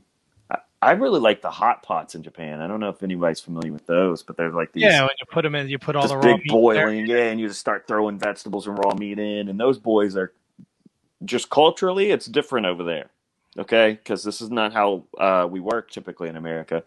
But you got this, I'm talking huge pot boiling with whatever sort of broth water gimmick in it, right? And then you're just throwing all this stuff in, and then the boys are just picking it straight out, like like it's just one plate. Like we had bowls and stuff, like it was okay to like dip you some stuff out or whatever. But now everyone's just going to town straight out of the same uh, bowl. It's a, it's a wasted motion if you go to Yeah, right. That just why do this? Like you got when you can go straight to the source. Yeah, so we were just down the gullet, straight out of the same bowl. It's pretty cool. I Pretty like cool that. little cultural thing. Yeah, that was different culturally. And then I did a Japanese bathhouse, which was different because I don't usually bathe with a, a nude with a bunch of Japanese men, but I did that day, so that was interesting. You know, back Oh. in I'll, I'm gonna I'm gonna show you how old I am. Back in the day, I specifically brought an our uh, a Japanese wrestling tape off of RF video because there was a match in a women's bathhouse. That's that- awesome. And I think I think Tarzan Goto was in it. I'm not sure. Nice. Look it up. But they wrestle through a bathhouse and you see a bunch of naked women. And 18 year old Matt could not be more excited when this videotape showed up.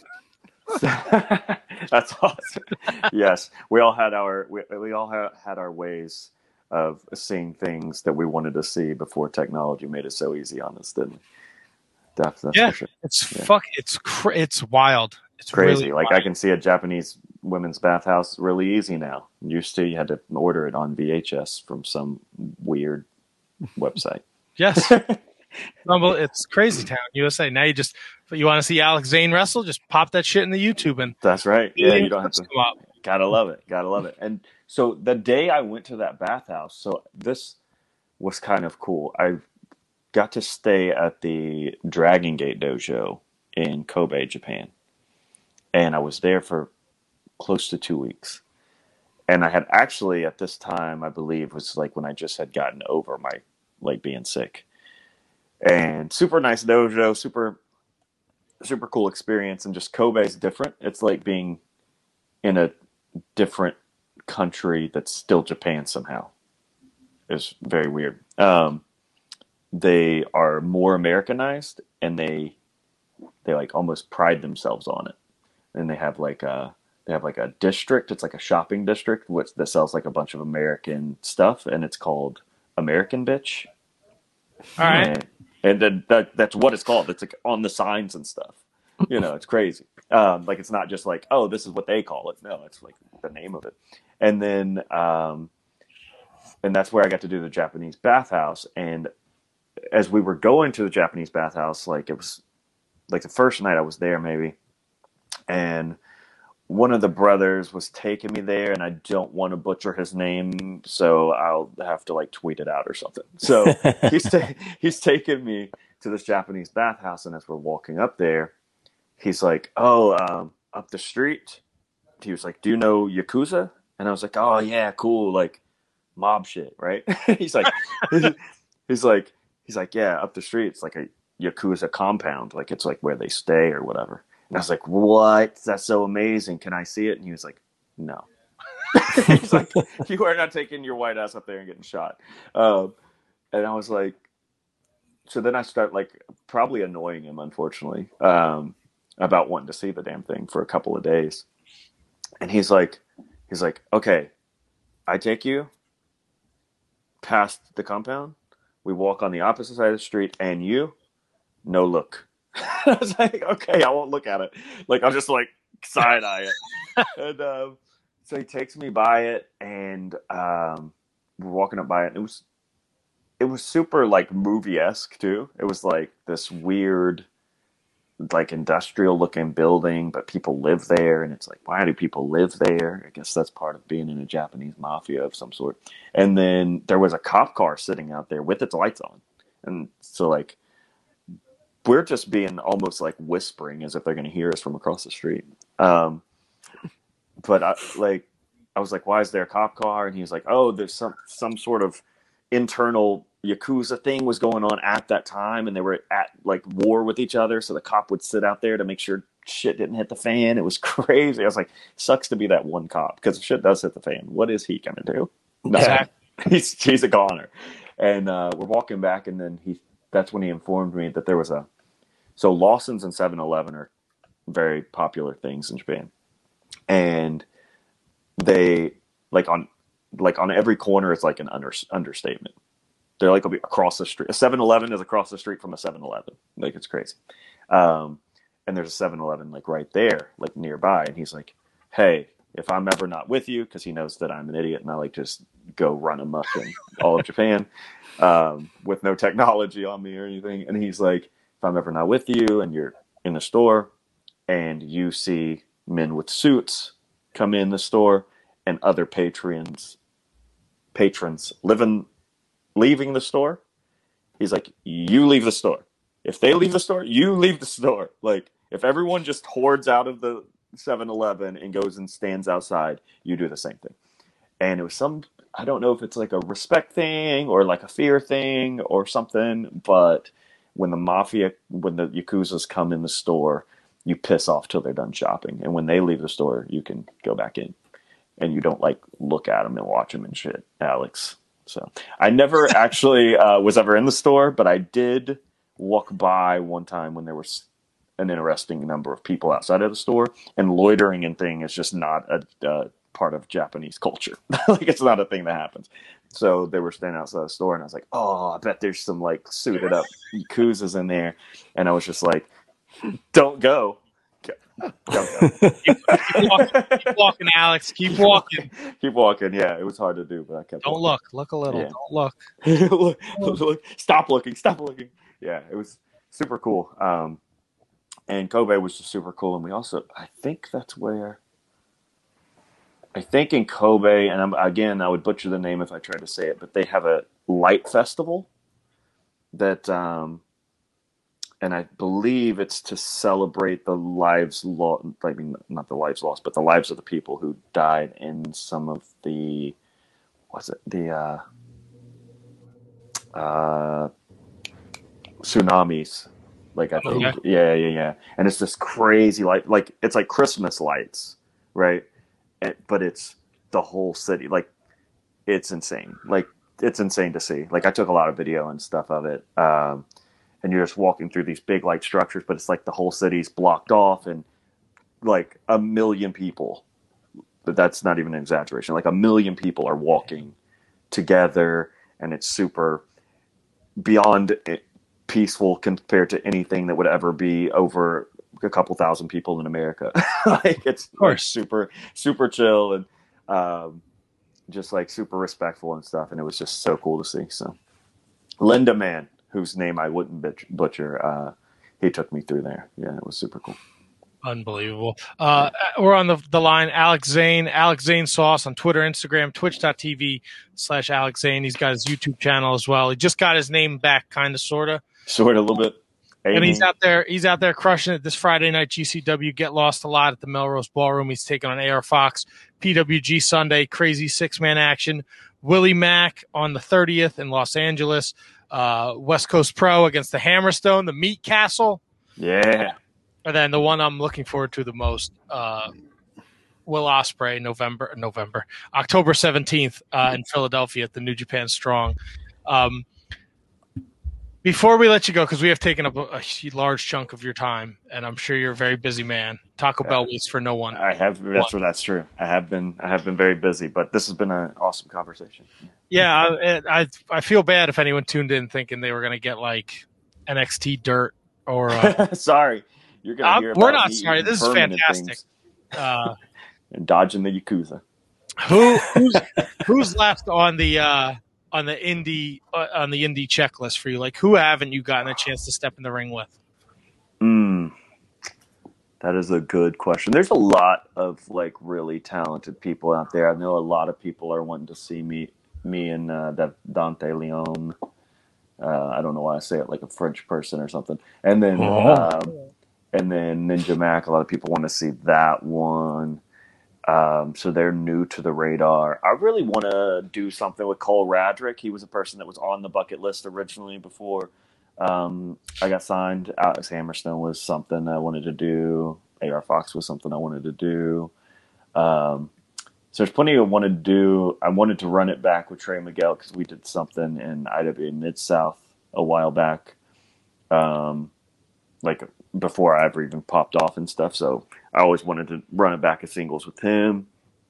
And then uh, I wouldn't mind doing a singles too with Myron Reed because he's incredible and just uh, like I said, we haven't got to work nearly as much as I would assume we would have being GCW boys. But yeah, and then Jordan Oliver was on that list too. But now, check checklist done. Checklist. What about uh, what about uh, someone like a Buddy Murphy? Oh, of course, yeah, Buddy Murphy and the Malakai Blacks. Granted, he's not specifically indie, but like at that point, like the list is endless, really. Like, right. yeah, in a way, I want to work everyone. You know, um, what's the kid's name? He's uh, he's up north, northeast. Marcus. Marcus Crane. No, it's a Mark. He's he's a new flippy kid that's that's around. Actually, I was just tagged in a tweet. I'm using my phone for this. So I would. These are the sort of things I like side eye when I'm on podcasts and like don't let people know I'm like checking, so I can just seem super like on top of my shit. Like, oh yeah, Marcus. It's like Marcus Mathers or something like that. Marcus something. Eminem. And yeah, yeah, not Marshall, but I think because that's what I think of every time I hear it, and I don't know if I'm saying the wrong name because that's what's in my brain all the time. But yeah, yeah, that kid. Um, like to do stuff with him. There's a lot of just younger talent too that I think uh, doesn't get quite the rub that that they deserve to, and, and I would love to mix it up with them. Um, like there's a kid I, I mean he's he's been around for a while too, but uh, he's someone that we've had a few matches and stuff like that. I just think he's so good, and he's down in like the Tennessee area, and I'm just like, it's like just a matter of time. And his name's Toby Farley, uh, super good, super good dude too. Is there a? Uh, and I'm only thinking about this because you have the mint on cards behind you, and mm-hmm. I just got my mint on card, brand new Hayabusa figure, and uh. I, I know ah. I know he is no longer with us, but man, is so that like... is one of my all-time favorite wrestlers ever, and he is the reason I wrestle in tabi boots, the split-toed gimmicks. Yeah, nice. Um, yeah, so that's a fun fact. I have three of the Hayabusa action figures. They are not in this room, or I would show them to you. Um, but yeah, yeah, love love Hayabusa. Super big influence. If you haven't yeah. noticed uh, he, by my recklessness. Hayabusa was my go-to uh, player in uh, Virtual Pro Wrestling 2 for N64. Nice, yes. So He was Yes. he's the leader of my stable, the Red Rightfully Alert. so. Yeah. Oh, oh, nice. nice. I love it. I love it. Yep. Uh, Suplex Wrestling just released a couple Hayabusa shirts, and uh, I haven't gotten to order one yet, but I got to get one of those because those are sick, and they're actually like like licensed by his estate and stuff. So it's super cool that you know the the the people, the rightful the rightful people are still getting some of the cut off that. So I, I like to see that. Right. Not like that Bob Ross bullshit. Right? Yeah. What's with that nonsense? I saw watched that, doc- documentary. that documentary pissed me the fuck off. my so I'm huge into documentaries. Love documentaries. Watch all sorts of documentaries. My man.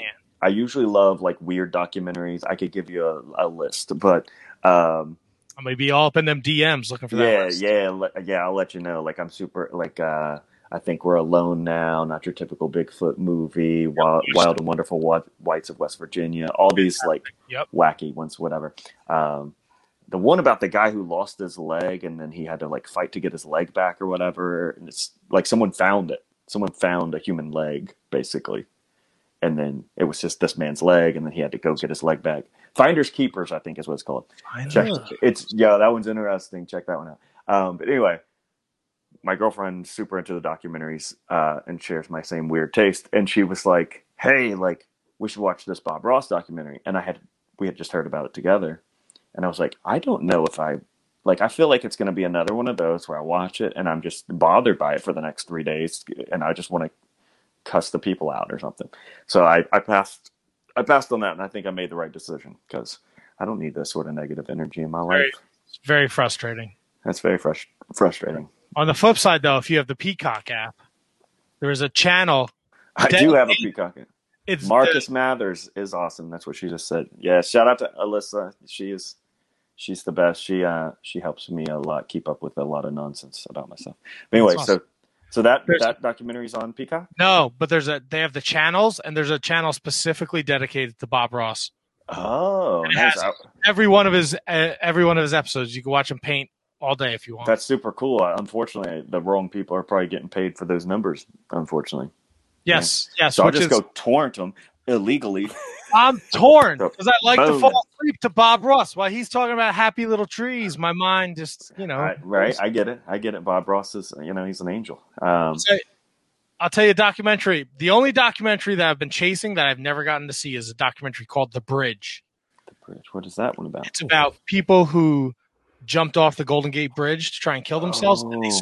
survived. What? And they have and they show footage of them.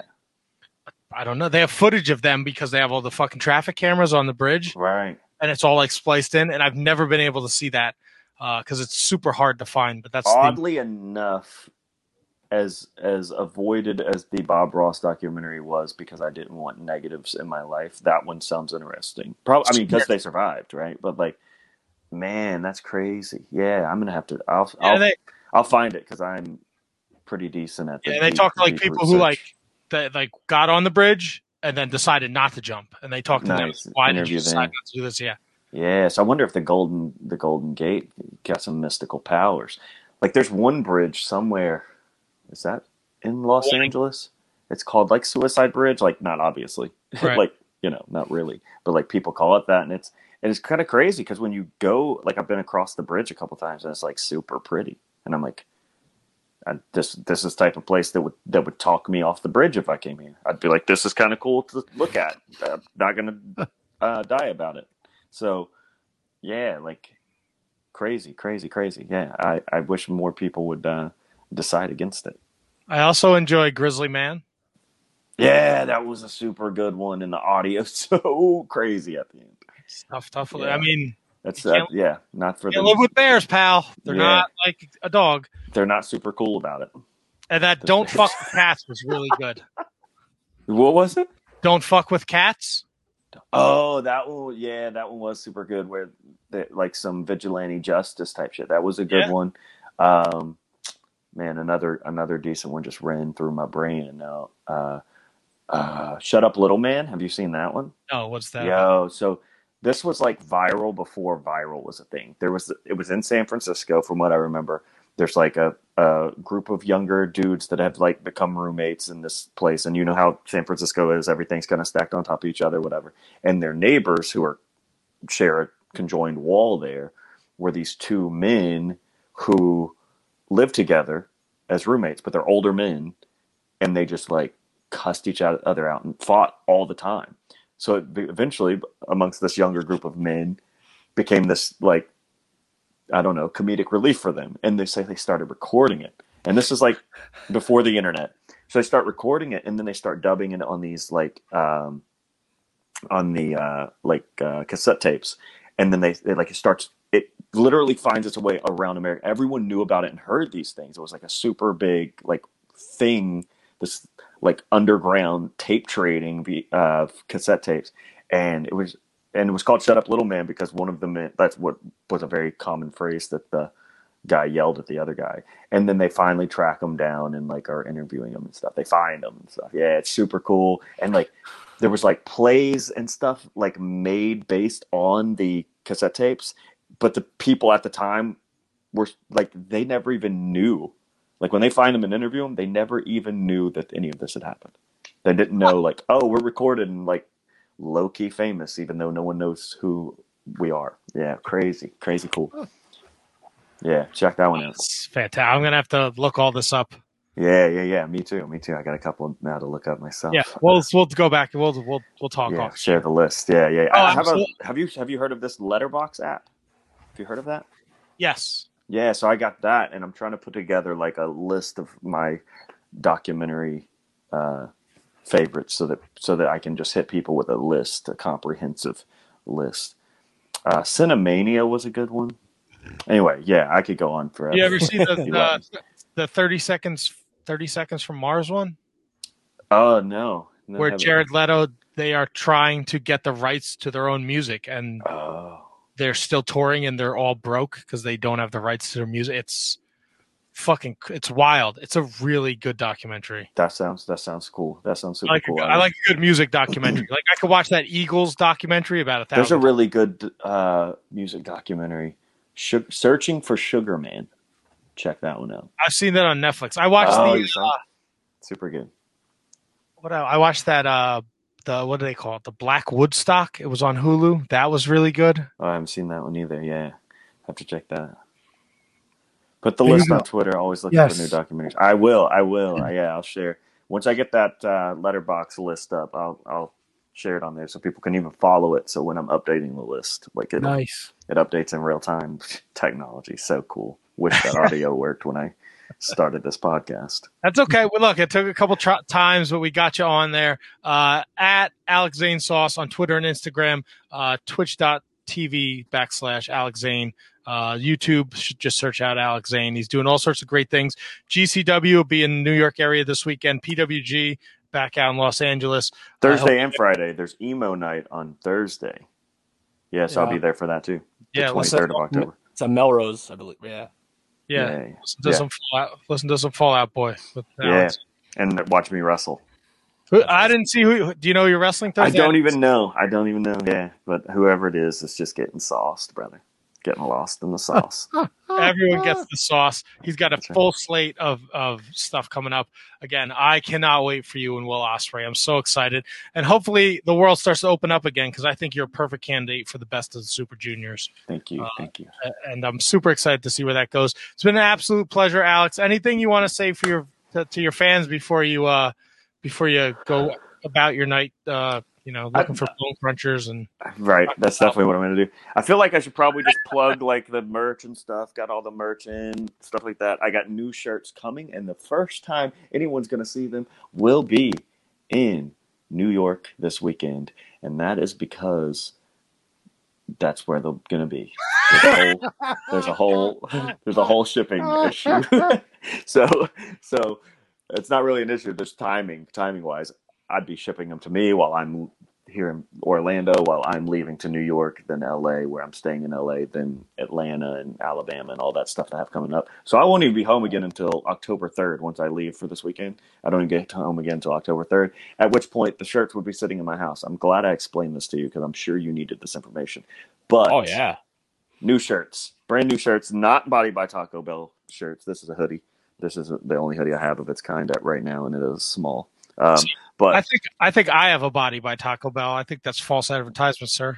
Well, uh, we both do.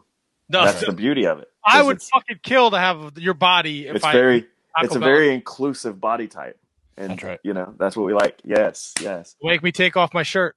Hey, Don't let's do Let's it. Get, let's get naked. I'm all scabbed up. Actually, I'm all scabbed up. Thanks a lot, Curt Stallion. You have a hell of a hand uh, chopping me up. I'm all scabbed up. Look like a weirdo. Welcome to the wrestling industry. Welcome to the wrestling. industry. I got some weird scab on my shoulder too. I don't even know what happened mm. there. Yeah, just doing wrestles. I was doing wrestles, and now I hurt. Well, go rest up, heal up. You have a big, big next couple of weeks. This was an absolute pleasure. We had a great time. I hope you did too. And Thank you, anytime you want to come back on and shoot the shit and talk about the Yakuza, Uh, Yeah, there's plenty left to talk about. I guess because I got- don't once we to do these, once we watch these documentaries, we got to touch base and, and Yeah, let's just cover documentaries on an episode. fu- I, you know what? I am hundred percent in. I will fucking. Let's do it. Let's party. that. that up and we'll just talk about documentaries. That's my sense of partying too, because I don't like drink or anything. So I'm just like, I'm gonna watch a documentary, listen to an audiobook. So get wild, you know. Drink a Baja Blast, perhaps. Oh shit, Baja Blast. Uh, Do you Yeah. prefer the Baja Blast over the regular Mountain Dew? Yeah, yeah, yeah, yeah. Um, have you? Here we go again. Uh, have you tried the Baja Flash, which is the new, the new? Uh, it's what is it? Pineapple, Ugh, pineapple, coconut. no. Well, I do. I enjoyed it. So. All right. but Have yeah, it's not at Taco Bell. It's at, it's in like the cans or whatever. What about that? What's that Mountain Dew Voodoo? I haven't tried that yet. And then I just saw that they are coming out with a flaming hot Yeah. branded Mountain Dew. I don't know. I don't get that. Psychotic. Yeah. Yeah. no. Oh, I won't lie. Am if I I going to can try find- it? Yeah. If I can find a rain jalapeno strawberry, I get it every time. Mm, you like the spicy drink?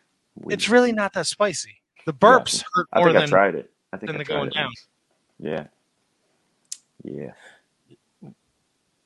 That. I think that's the perfect way to end this interview. Perfect. Perfect. It hurt. The burps hurt more than it does going down. That- Alex that's Zayne, everybody, at Alex Zayne Sauce on the Twitter, Instagram. Follow him, twitch.tv, Alex Zayne. Catch him all weekend. GCW's on FITE TV, PWG. You know the rules with the PWG. You got to wait for the greatness, people. You got to wait for the great. All right, maybe Joe. Uh, what's his name? Joe K. Joe. Joe The Gift Master. No. Oh, Gift- right. Yeah, yeah, yeah, yeah, yeah. Yeah. Follow the follow the Gift Master. He's gonna have tons of Follow- crazy shit from uh, Yeah, Alex Zayne doing six thirties, eight fifties. Damn straight. Eight, Thousand, I don't even know what that is, but when I I don't know it. either. I'm just making up fucking numbers as we go. We're Alex Zayne, pleasure, man. Enjoy the rest of your night. We'll talk soon. Thanks, guys. Much love. Thanks, Alex. Peace. Later, guys. All right, the sauce, Alex Zayne. What an interview, Tony. How you doing over there, buddy? Uh, got a little bit of gas left in the tank. All right, all right. Let's take a little commercial break. We'll come back. We'll uh, we'll talk about a little this and that. If you gotta, you know, go to bed or change your uh, depends, whatever you need to do over there. Look at that. Look at that. Look, look at that little cheap shot right out of nowhere at a Well, left I swear- field.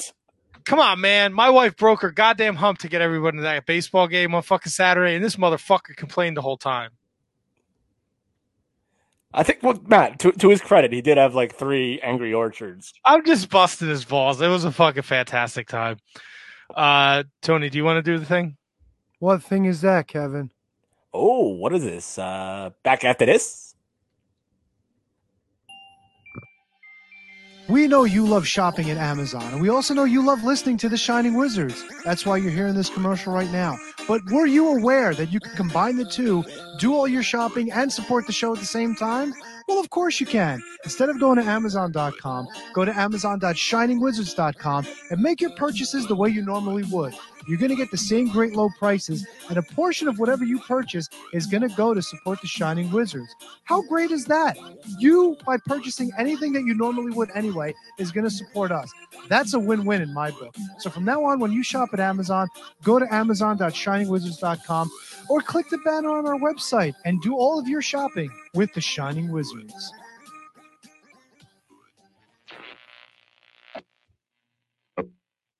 Because of the obvious threat to untold numbers of citizens and because of the crisis which is even now developing, this radio station will remain on the air day and night. This station and hundreds of other radio and TV stations throughout this part of the country are pooling their resources through an emergency network hookup to keep you informed of all developments.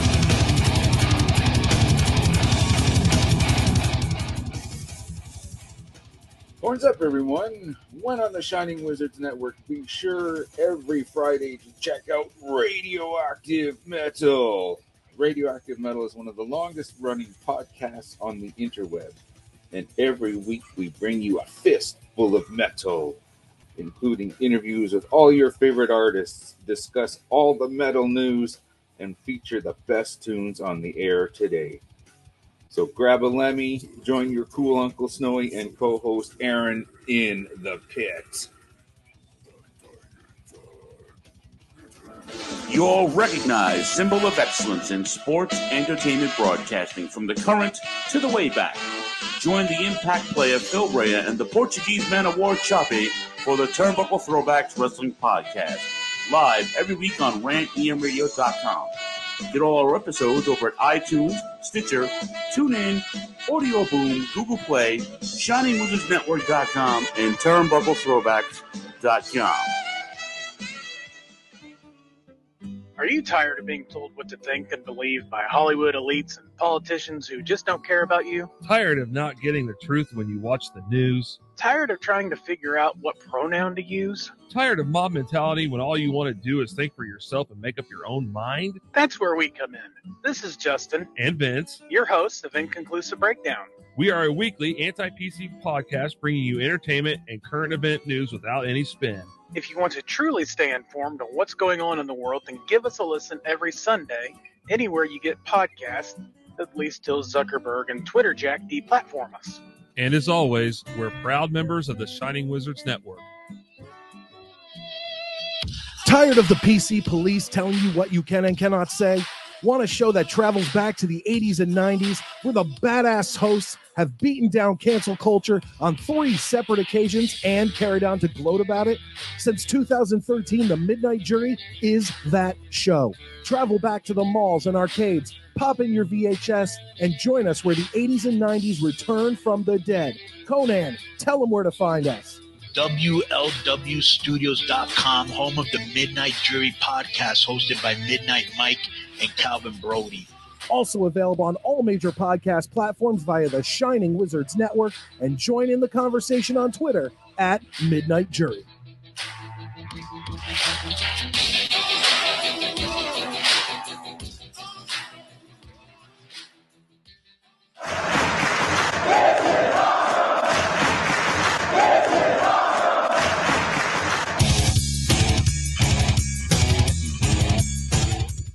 What's up, wrestling fans? You want something awesome?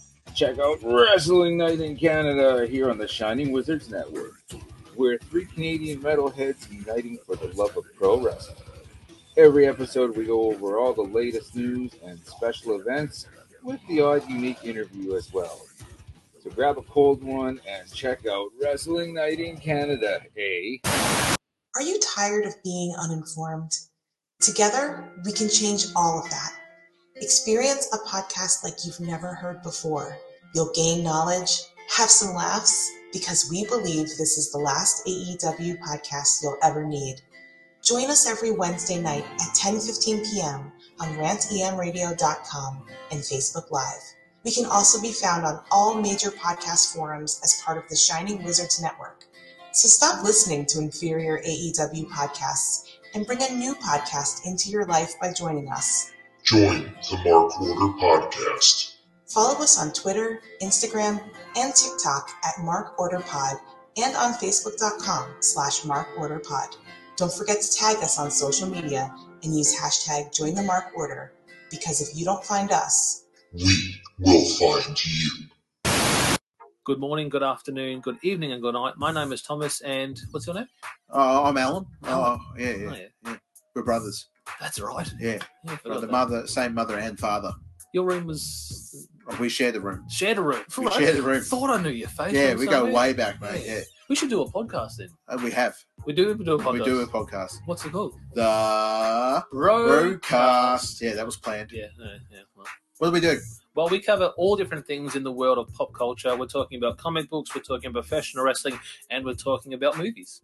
Go back and watch classic retro wrestling events, the likes of WWE, WCW, and if you do like that, you can check us out on Apple iTunes, also on Podbean, Anchor, and on Podknife. Also, check us out on Twitter at the Brokast. That's B R O K A S T. Nearly up the ending. no, it's all right. Good on you. Yeah. Instagram also at the Brokast podcast. Remember, we don't spell it with a C.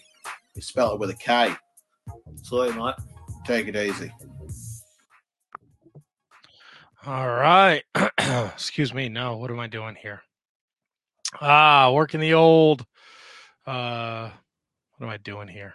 God dang it. Hide that. There we go. We're back. Uh, nice little commercial break there. Uh, we're going to take this time to thank those that support us over at our Patreon, patreon.com slash Wizards Podcast. You can support Shining Wizards Wrestling Podcast for as little as $1 a month. Uh, head over to patreon.com slash Wizards Podcast. $3 a month gets you bonus episodes. $5 a month gets you uh, shout outs on the show, bonus episodes, and we'll promote uh, any form of social media, podcast, whatever you have going on uh, on this show. $10, $20, $15, anything over the $10 range gets you a box of wizardry.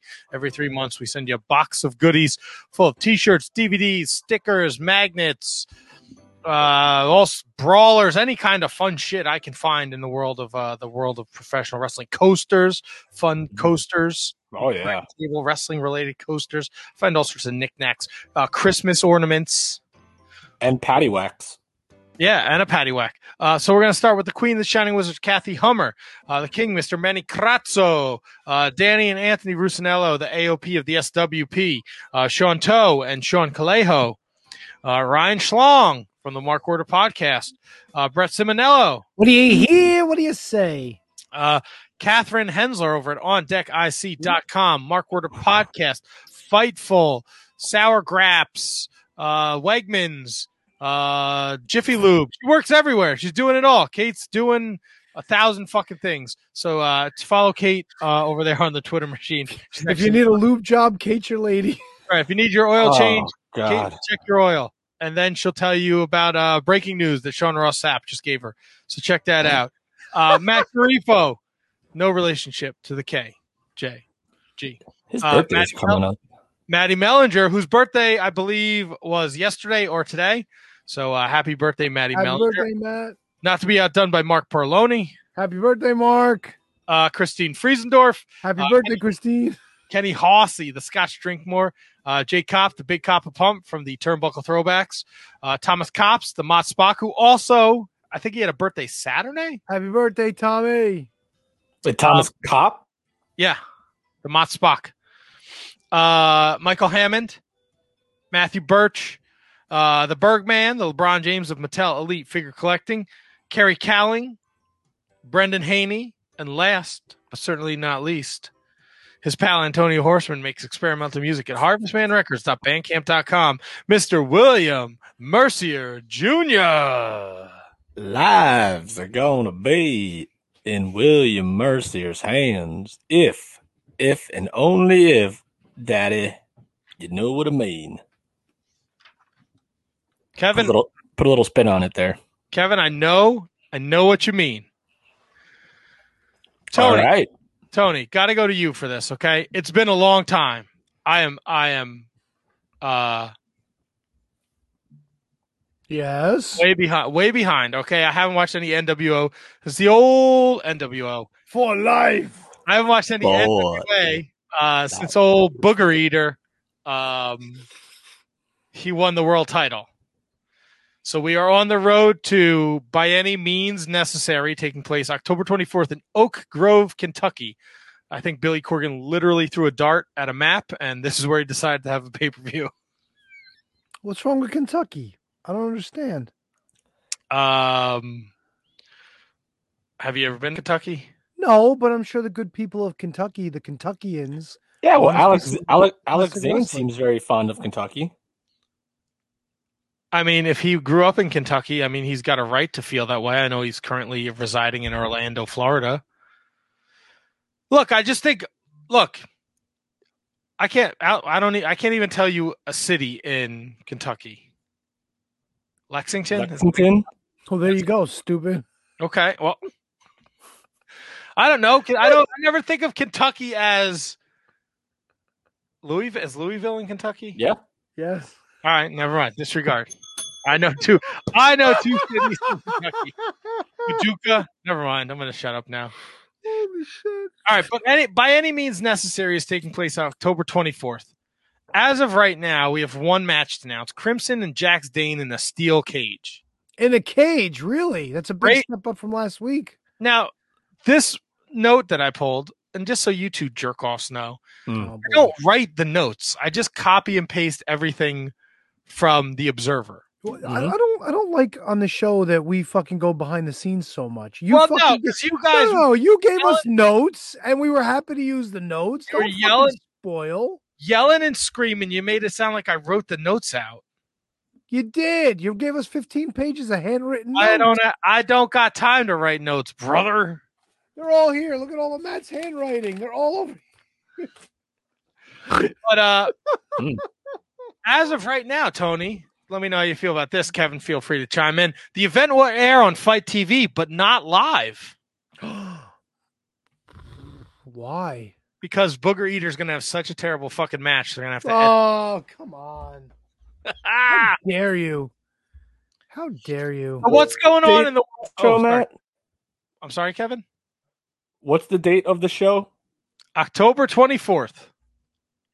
All right. So, if I'm not mistaken, I believe Impact is is also running that weekend for Bound for Glory live, but their show isn't starting until 10 because of uh of there's a whole bunch of other stuff going on that night that weekend. It might be the 23rd, but uh but it's yeah, that doesn't seem too crazy for me.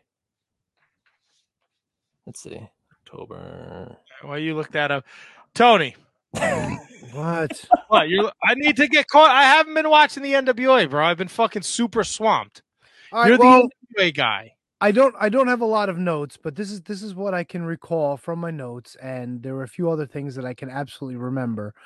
Uh Kratos and Stevens are in the NWA number one uh cont- well, they're in the challengers tournament. I don't understand how you can win a tournament and be a number one contender if you really think about it logically. Uh, I'm getting annoyed in my old age when people call it that. Why don't you just say this is the tournament for the next for the people who are going to get the next shot or a tournament to decide who's going to face the champions at blah blah blah. Anyway, aside from that, Kratos seems to have taken over the reins on the tag team. Now we remember uh, the tag team came together when uh, Aron Stevens needed a partner, and he brought in his partner was supposed to be um, oh Jesus Christ, um, The why can't I think of his name? Josephus's uh, alter ego. The question mark. That's Wow. it. I know. I thought you were actually talking about our Lord and Savior. Jesus. You said, "Oh Jesus Christ." Yes, it's Jesus. It was it was Aron Stevens and Jesus that won the uh, tag titles. So it was Aron Stevens who brought in Kratos as like his uh, mercenary, if you want to call him that. But now Kratos calling Stevens out, taking the mic from him when they had their mic time with May Valentine, and said, "You know, I see fire in your eyes, but you're afraid. There's something holding you back. You just gotta man up and let it go, and this and that." It was it was great. And Stevens is like, "I got to start reevaluating things." So looks like maybe after all this hullabaloo where Stevens was turning face, he might actually be going like into a fucking badass, which I'm cool with. I, I like the story. I think it's great. And they won their match. I forget who the fuck they beat, but it doesn't matter. Whatever. Uh, I think Kratos pretty much dominated. It might have been it might have been the Rude Boys. It was like Rudo and whoever else he fucking teams up with. Doesn't fucking matter. Kratos and Stevens move on. Uh, Matt, Yes, you hate Velvet Sky on commentary, right? I'm not a big fan. You are correct. Oh, you would have fucking castrated yourself if you had to hear her fucking doing commentary with Melina. It was fucking it was dog shit. Like you know, some dogs eat dog shit. Like even dog, even shit eating dogs wouldn't eat this dog shit. It was fucking horrid, dude. Horrid. Is that the clip I saw where Kamille attacked Melina? Yes. Okay. Yes, it was. It was after I got it. The, the match they commentated doesn't even fucking matter. But uh Melina was talking shit about Kamille or saying she said nice things but not nice things, and then fucking Kamille decked her. And all Velvet Sky could say was, Oh my god, she hit me too. Fucking Melina's dead on the floor. Who gives a shit if she hit you? Shut the fuck up. Uh, so oh just- my god, you would have fucking killed yourself and everybody else in a fucking 20 mile radius of you if you had to fucking watch it. It was so bad. So just so you guys know, Aunt Tony's Amazon wish list full of Velvet Sky para- paraphernalia, eight by tens, t-shirts, whatever you could find that has Velvet Sky on it. Send it to Tony, please. It's velvet time. Oh fuck yourself. Wait, she says that? Yeah, that's her thing. It's a, whenever Oh. they say it's like uh Joe Galli, Tim Storm, and it's time, it's time, it's velvet time, and she even fucking does the hands. What? Like. Vader? No, like velvet. Fuck no. No, no, fuck no. Dang. Who Tony, who who, do we, Fuck no. who do we think is lining who's Trevor Murdoch's uh, what's the deal with Nick Aldis? What's his story? They had some sort of like fucking like uh, you know, you're the champion now, and you know, you I saw you, and he was like, you, you were a young kid when you came in, and Harley race, and I don't know, hmm. dude. It was like they might as well just fucking started sucking each other off at the fucking podium. That's how. Oh, that's all right. Fucking. Okay. They were they were literally just blowing. Look, it was good shit. It was the good shit, but they've done this a few times already. Like they should have just started with this one, and then Nick Aldis could have been like, you know, like when I come back, I'm coming for you, and and you know, like, you know, you got you got one over on, you know, they could have fucking worked it out, but I don't know, man. It was just like, you know, you're the man now, dog, and all that other shit. So Like Sean Connery in Goodwill Hunting, or in uh Finding Forrester. yes, exactly. You're the man now, dog. Oh boy, yes, Velvet probably does smell like cat piss. She seems like that type. I don't get that. It doesn't matter. None of it matters. It's fucking terrible. Nothing else matters. So we did we did have a great three way with um to decide the next challenger for see to decide the next challenger for the television champion Tyrus, which is fine. So it was Jeremiah Plunkett, Cyon, which by the way I looked it up. It's it Cyon is a noun. It's it means Asiatic wild dog. I don't Hmm. know what the whatever. Doesn't look like a wild dog to me, but that's that's Billy. What what can I tell you? That's his creative juices. So Cyon, Jordan Clearwater, and Jeremiah Plunkett. The match was good. They had Danny Deals there and Black G's and fucking Matt's favorite manager of all time, Austin Idol. That guy sucks. Well, here's what was supposed to happen, right? At one point, I think it was Danny Deals got up on the apron on the other. No, Austin Idol. No, Black G's got up on the apron on the other side, while Cyon had Clearwater in like a, I forget if it was a Boston Crab or what it was. The referee was supposed to jump up for that. The referee never jumped. Austin Idol fucking hit Clearwater in the face with something right, right, right in front of the referee. I don't know if he saw it. And then the referee gets up to go get distracted. And it didn't matter at that point anyway, because by the time he turned around, Jordan Clearwater was covered. Oh, no, Cyon got hit. Cyon was covered by Jordan Clearwater. Doesn't matter. Jordan Clearwater's getting his shot. And everybody on commentary, rightfully so, is bitching. Like all they're doing is lining up Austin Idol's guys to keep challenging and failing against Tyrus. So I guess he could eventually get his Magnificent Seven so he can wind up challenging for the uh, NWA Championship. So I don't know. It was a good match. The ending was kind of dog shit, but you want to talk about fucking Benny Hill music, dude? We might have to bring in fucking meh NWA for this one. Oh, really? Well, so here's what happens. It's Jax Dane and Crimson, and my don't fucking mind me, my voice is starting to go.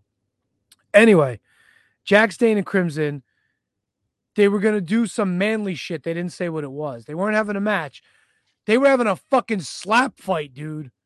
They were literally in the ring, like face to and Trevor Murdoch's out there. Trevor's so dusty roads in this in this fucking thing because he's like giving them the instructions and shit, and they got even got fucking chalk, like they're chalking up their hands, right? So fucking Jax gets his gets the first shot on Crimson, and he fucking smacks the shit out of him. They even have the slow motion. It's fucking great. Oh, And fucking Crimson got a little fucking shook up by it, right? Crimson Oh. fucking hauled off, dude, and he fucking knocked Jax Dane loopy. You fucking see his face, motherfucker, like eyes was like nobody home, dude. It was fucking crazy. So then it's time for Smack 2, and he says, fuck that shit, like fucking superhuman, and he fucking jumps on him. Then he fucking jumps back, fucking James Storm and all these other fucking people. Strictly Business comes out, and it was so fucking comical. Like at one point, Trevor Murdoch was looking to pair off with somebody, and there was nobody left. So he's just walking around fucking lost, and there's all this shit going on outside. I think fucking uh Judais comes out with the fucking minister and the fuck everybody fucking came out, dude. It was fucking nonsense. It was so funny. Didn't really fucking make sense as to why, but it was fucking hysterical. Who, who who's who's gonna who's gonna challenge Booger Eater, Tony? Who do you think is lining up for this? Judais mean- in my mind. James Storm has got a thing going on with Judais right now, and Yeah. I think uh he like they're because he's really pushing. He wants the national title back. I don't know what's going to happen with Chris Adonis or Tom Latimer. Um, I think they're bringing a lot of women in. Oh, that was another one. Fucking Paula wrestled uh Marti Belle in one of two matches where if either Marti Belle, if if either Marti Belle or Allysin Kay loses, she takes on Genocide next week. Then they have to Wait. defend the tag belt. Wait, Tony, Tony, you didn't you didn't answer his question. Who do you think is going to be challenging Booger Eater? I said I don't know. I'm fucking giving you the lowdown, Kev. Can I talk? Right. No, Holy I'm just uh, fuck, dude. no. I was just, you didn't answer the question. That's all. To answer your woman- question, Matt, I don't know, and that's the NWA. All right. That's the NWA. That's that's that's powered. There you go. Into the fire. Fuck me. I, no, 'cause I wanted to hear your thoughts. Like I, I, I, I guess I didn't hear that I don't know part, but you kept rattling off stuff and then went into stuff that didn't even involve the world title. So that listen, I just wanted to know who you thought. That's all. That's it. Moving on. Uh, right. last last Monday night. Huge, huge. Big, Uh, you might say. Biggie cashing in his money in the bank contract. He said he was going to do it earlier in the day. Uh, he ends up beating Bobby Lashley. Kevin, I'll go to you on this one. Thoughts All on the Biggie cash in, and are you happy to see him as the WWE World Champion? Yeah, one hundred percent, man. How could you not be? From all accounts, like the guy's like just a, a tremendous, tremendous guy. He's earned it, uh, and I don't want to say it's just like uh, you know a Mick Foley, Chris Benoit, like earned it. You've been around for a while, good soldier. You got the world title. He's earned the world title. He's charismatic as fuck. He's a big time player. He's uh and, and now here's the one thing that I'm not 100% on board with.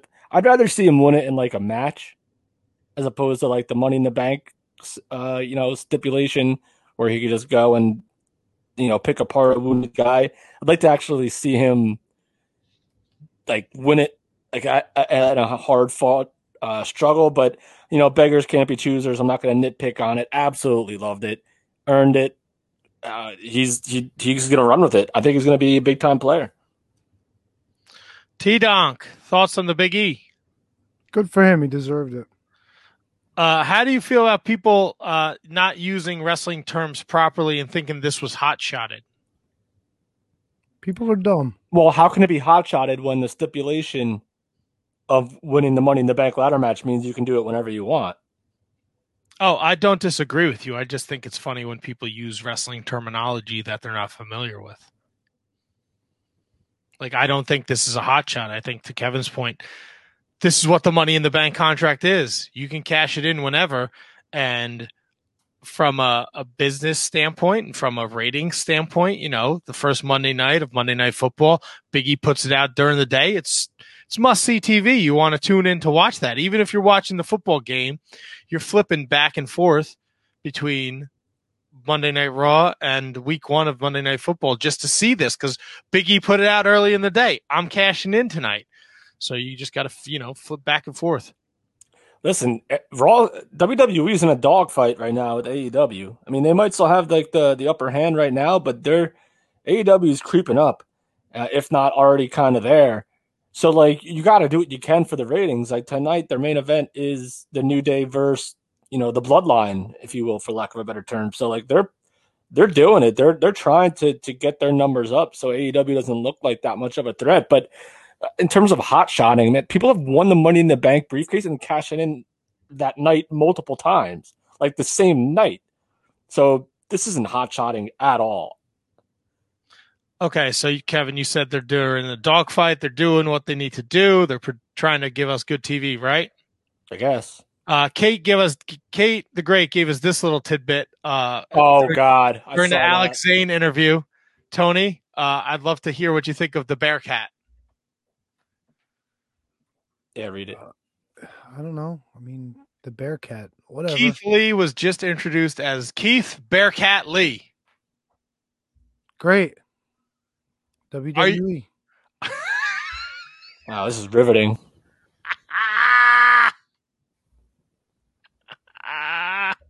What is there to say? They're gonna fucking name whatever they want. What is a Bearcat? It's uh, isn't it kind of like a, isn't it kind of like a, a cougar or a puma or a, a thing? It's 'Cause not. he looks like a bear and he acts like a cat. It's man bat, it's man bear pig. It's Uh, you know what, Tony? Hold. You know what? I know what's Is it- really funny. isn't it like a bobcat, a bear cat? Because that's like a that, that's like a mascot for some some college college teams, right? Yes, fucking Cincinnati. It's a fucking gross looking animal that lives in a tree. Okay, it is one hundred percent not a leopard or a puma or a, or a, a bobcat. It is wow. I just want you to know when I put in on my phone in the Google machine, what is the first thing that comes up is what is a thunder frog? I still haven't figured that out yet. By the way, Uh, so so uh, Kevin mentioned it. Raw tonight we got the New Day against what are they called? The Tribe, I don't know. It's, it's Roman and uh, Bloodline. the Bloodline. Thank you, T Donk. You're welcome. yeah. Uh, I think this is pretty exciting stuff. I think Roman Reigns is doing amazing stuff on SmackDown. I think Big E is like the perfect foil. Although, although oh, Bobby Lashley. Roman Reigns, Brock Lesnar at the Crown Jewel Is that a fact? Thursday, October twenty first, baby. Matt, let me run this by you because I had a very good conversation with uh, a buddy at work. Um, you know, Finn Balor's coming back as the demon, right? So Right. we've always had the we've always had the conversation where can Finn Balor ever possibly lose as the demon without absolutely destroying the character? And I used to think yes, like there's no. I mean, I used to think you he could never lose as the demon. And but now I'm thinking my buddy said that Roman versus Brock doesn't need the belt, so he thinks that Finn Balor might actually beat Roman Reigns.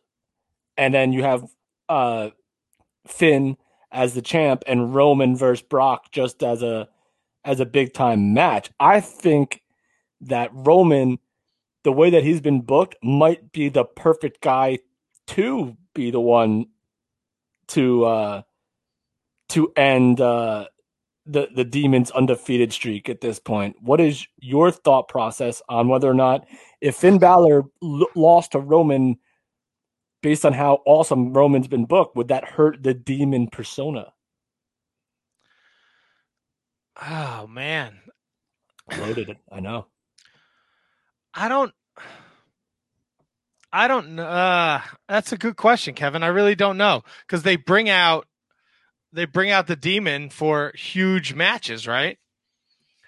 And he's, uh, you know, I'd, we'd we'd have to look it up, but um, to your point, I think he's undefeated. When the demon shows up, you know, shit's about to go down. Wasn't he the de- uh, I don't know if he was the demon in NXT against Karrion Kross. I don't even know if that was a match. I might just be making that up. I get I the don't the, remember. the I don't question think he is who- though. Who's the guy then? Who takes that title off of Roman Reigns? Is there a guy?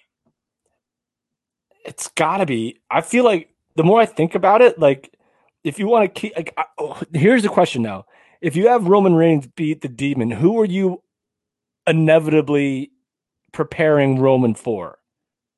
Like, is it like who? Like, who is it? Like, there's really nobody left. Is it The Rock? Like, is it like who is it? I, I have no idea. Is that what we're? Is that what they're hanging on to? The Rock Roman WrestleMania match? Is that what? That's what this No is all idea. for? Is it freaking Brock Braun Breaker? Is it like who is it? So like Uh, It's a great question. I just don't know. Like this reign has been so dominant. all right, so what about this? Let me throw this at you because Finn just tweeted out not so long ago that him and Cena have unfinished business. So what if so what if the demon beats Roman and then drops it to Cena for Roman to get it back from Cena? Uh, Does anyone want to see that though?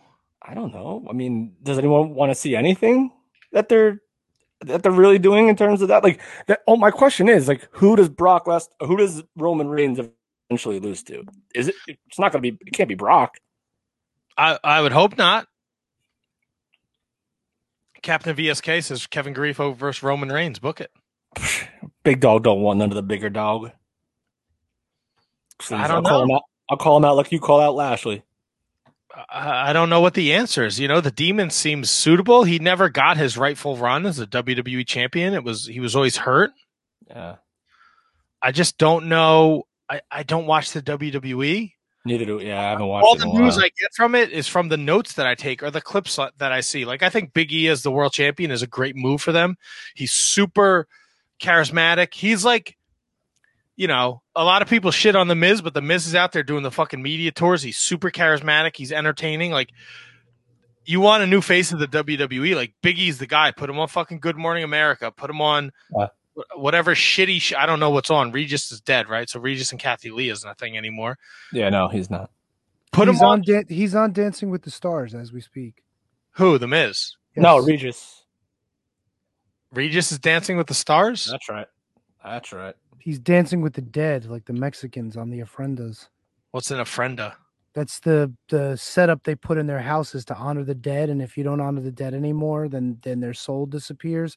You got to watch the fucking Coco movie from Disney. It tells you the whole story. Uh, I'll put that on my list with the documentaries. I got a lot of shit I got to watch. Apparently, Dude, watch Coco. If you're not crying in the fucking middle of the movie, holy. I don't want to. I don't want to watch a movie that makes me cry. You watch Hmm. documentaries about people being killed. You don't fucking get sad. No, you can't live with bears. They're not domesticated animals. They will eat you. That's what they do. Yeah, most people know that. This guy didn't. I, I did start watching Breaking Bad. I watched the first season of Breaking Bad. It is awesome. It's a good one. It tails off towards the end. No, uh, yeah, yeah, but I got to but I got to Oh, Captain VSK wants to know Tony Coco, and the other one was a Book of Life. Is that a sad one too? I didn't see that one, but yes, it's in the same vein. Yes, that's a little more. I think that one's more like Coco's based around music, but I think um Book of Life was more like musically inclined, if that makes sense. It was more musical than like you know how Disney's are like they do the story, but it's a couple of songs that everybody sings and shit. But uh, Book of Life was more like I think sing songy musical kind of like where everybody sings. Coco. That's the difference. Coco's a good fucking movie though. Holy shit, it's a good movie. All right. Is that about the gorilla? Yes. he climbs the trees looking for bear cats and he molests them. No, is, wasn't Coco the talking orangutan or the gorilla or something? He Yes. did sign language. He couldn't. Oh, talk. sign language, yeah. So it's a musical about a a, a sign languaging primate. Yes. Okay. Tech, it's great, great Disney vehicle. Oh, can't wait. Uh, you know what I can't wait for this week? Oh boy. Extreme Rules, baby. We got picks. Oh boy, I couldn't name one match on this show right now. Well, Kevin, I think you did already. Roman Reigns and the Demon. Oh, that's right. Uh, Becky Lynch and Bianca Belair. Mm. Damian Priest defends the United States Championship against Sheamus. Hello. Charlotte Charlotte defends the Women's Championship against Alexa Bliss. Mm. Uh, the Usos defend the SmackDown Tag Titles against the Street Profits, Oh boy. and Liv Morgan takes on Carmella. All right, I can dig it. And we'll see what else uh, what else comes out uh, as we inch closer this weekend to Extreme Rules. All right. Okay. I'm looking forward to that. Terrific. Um, looks like Johnny Gargano's contract is expiring. And Kevin Owens too, right? Yes. Hmm. Muy interesante. Interesting. Pete Dunne apparently is re-signed, so he will be with them for the next three years. He's not done yet. Nice. Either Yeah. is the WWE, because guess what's coming back, Tony? The WWE draft, October 1st and October 4th, because it's brand supremacy season, brother. Oh fuck me sideways. Ah, love me a good draft. Oh God, are we gonna wind up with Big E against Brock Lesnar at fucking Survivor Series? Brock Lesnar. Oh Is- is man, this- what is this where oh, we're going? No. Oh no, if Brock beats Big E, oh no, no, no, no, no. If Paul Heyman was smart, which he is, he should get Brock Lesnar to challenge Big E instead of fucking Roman Reigns, and then the two of them could be like a fucking an awesome power trip where Well- Heyman has control of both Raw and SmackDown. I think that would be the fucking move. Well, well, Roman might not be the champ. If I may volley, he might not be the champion, sir. I think it is safe to assume there will be another wrestling promotion that will not have a uh, that will, excuse me, that will have a brand new champion in the next You're- couple weeks. Are you making Are you making a proclamation right Look, now? there is, there is no shot that MLW does not have Hammerstone beat Jacob Fatu Oh, at Fightland. oh. Thought you were going a different direction, No, no, but no, I agree with you. no, no. This has been building for years. Oh yeah, Seventeen years. almost as long as the Von Erichs versus Filthy Tom Lawlor. What now, Tony? I know you're the MLW guy, and I was scouring the internet this afternoon. What have they? Where is all the shit they taped in Philadelphia? Why is that not on TV? They fed him to the bear cat. That's why. I have no. they just idea. showed the Rumble with Hammerstone winning. I don't think we've seen, and someone out there can correct me if I'm wrong. If you're watching on uh, Facebook or YouTube or Twitch, did we ever see the debuting LAX? they just their debut on that show and i think i might be mistaken but word might be that lax is going to challenge the uh los parks maybe hopefully i pray Oh, can we get Los Parks versus LAX cooking segments? Can we get Los Parks starring in a TV show called Los Parks and Recreation? That's what I want.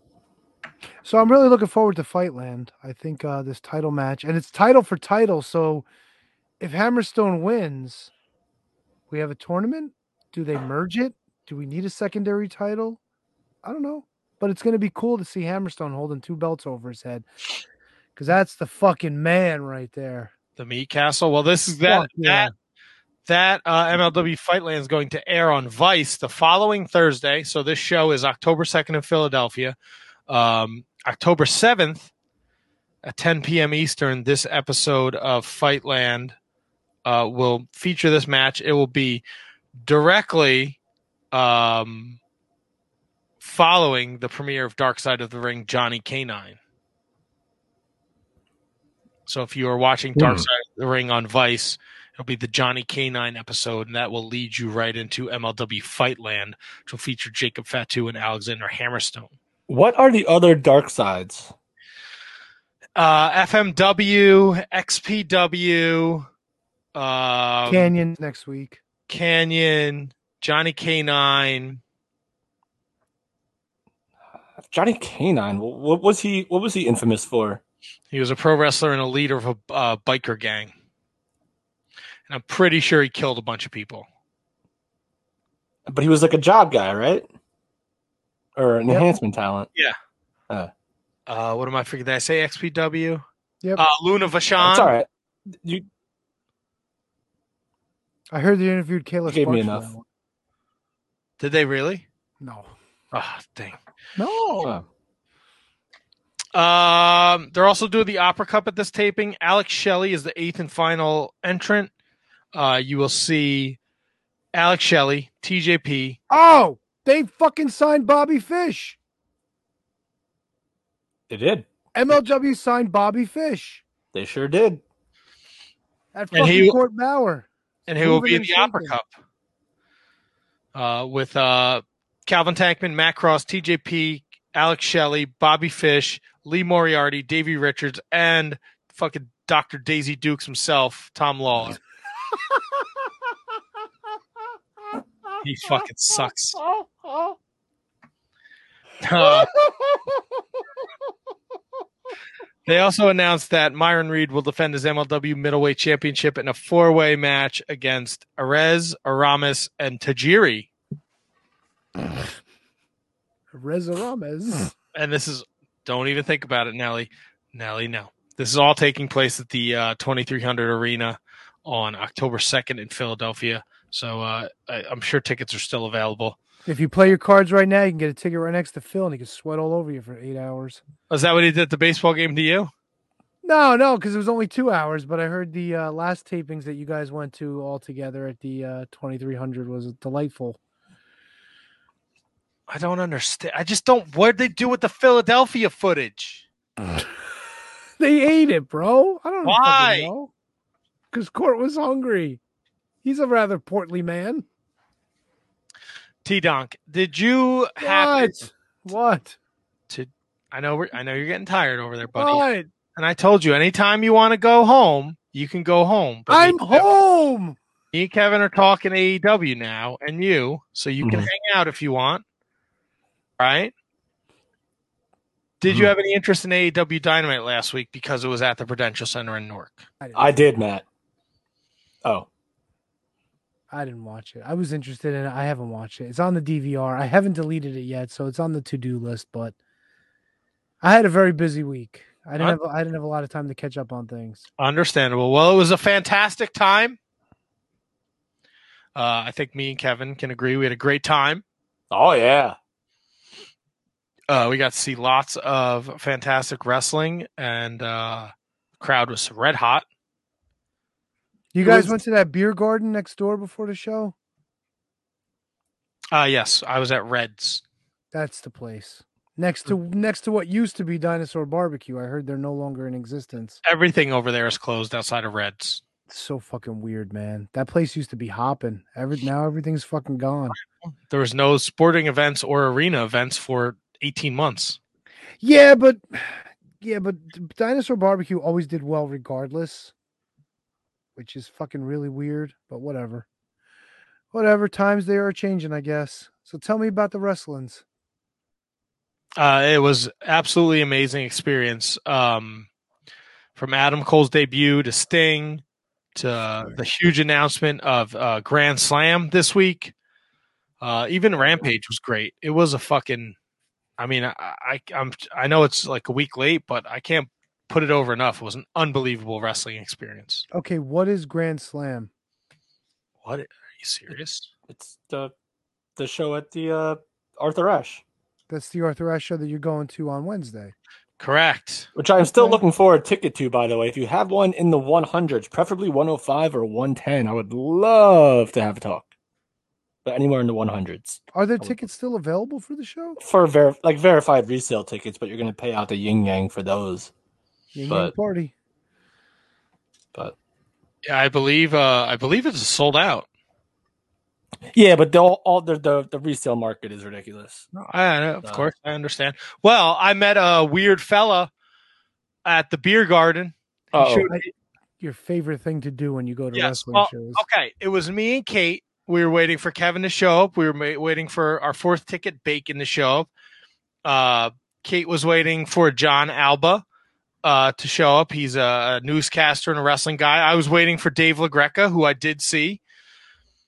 So we were inside of this Reds. We got drinks, and then it was they were just continuously playing AEW music, which is fine. But after you hear Cult of Personality for the sixth time, you need a fucking break. And so I said, let's go outside. There's nobody outside. This place is fucking jam packed. So we sit at a picnic table, we're having drinks. I have the bladder of a four year old. So I was like, I got to pee and I got to get a drink. Confirmed. As I'm saying this, a dude is like, Do you mind if I just put my beers here? And it was a giant picnic table bench. So I said, No, not at all. And then I made the mistake of leaving Kate alone with a male wrestling fan. So I got up to go to the bathroom and then to grab another drink. And when I came back out, this dude was talking to Kate. And the minute I sat down, Kate being uh, uh, a student of the Map Omen game, uh, instantly was like, Matt, this is Greg. And I was like, cool, what's up? And the dude wouldn't fucking stop talking to me. So Greg was apparently QT Marshall's babysitter. Uh, and he's also a ticket snob.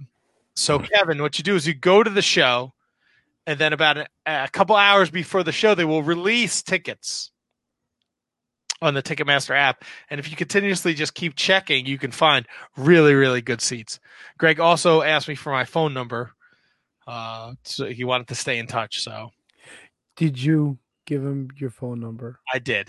So you and Greg are going to be buddies now. No, I've already deleted it from my phone. Oh, what? I have no.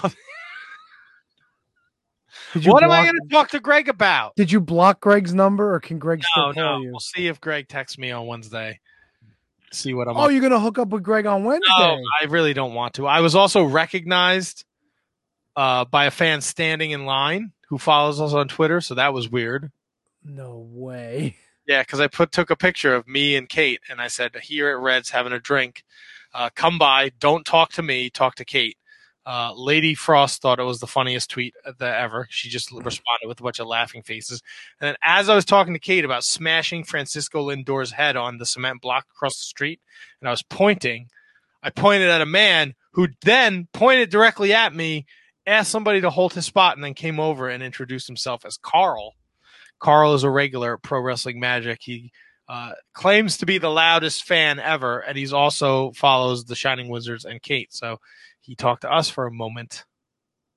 That's pretty cool. Yes, and then we saw Dave LaGreca, and that was fantastic. Dude, as an aside, the Dave LaGreca Thunder Rosa shit is fucking brilliant. Brilliant. When she fucking This might into- this this might rival Macho Man Hogan WrestleMania five status. This feud. it's just it's fucking fantastic. Yeah, she's breaking in the house. She's sleeping in his bed. Dude, the best was that picture. Violetta's just sitting there reading her fucking book. Thunder Rosa's next to her. She got the fucking Dave LaGreca plush doll. Oh my god! Even the fucking t-shirt. She's wearing a Dusty Sucks egg shirt. It was fucking brilliant. Yeah, and So shout good. out and shout out to Violetta too. She was also with us at a at a Dynamite uh, in Newark on Wednesday. So, but Matt, let me ask you this though: You're supposed to be like Kate's like wrestling bodyguard, and you just left her to fend for herself with all the all the weirdos. I wasn't gonna piss my pants. That's a very good point. You'll shit him, but you won't piss him. That's too far. I don't shit my pants on purpose. Look, it was time to go. It was time to go. I had to pee. What do you want me to do? I drank a lot of fucking Jack and Cokes that night. Oh, That's right. I get it. So Grand Slam and Rampage are fucking. It's it's a pay per view this week. Yeah. Yeah. Kenny well- Omega versus Bryan Danielson in a non-title match. All right. Uh, Britt Baker, Ruby Soho, Cody Rhodes, Malakai Black, FTR against Darby Allin and Sting, MJF, Brian Pillman. That's just dynamite.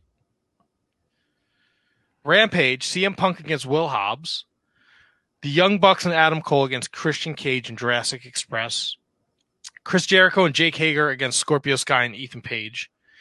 Eddie Kingston, Jon Moxley against Minoru Suzuki and Lance Archer in a lights out match. The Lucha Brothers, Santana and Ortiz against the Butcher, the Blade, and Private Party. Anna Jay against Penelope Ford. Yeah. Double double stack cards. Damn. Bon- it's going to be fucking insane. I cannot wait. The atmosphere was amazing.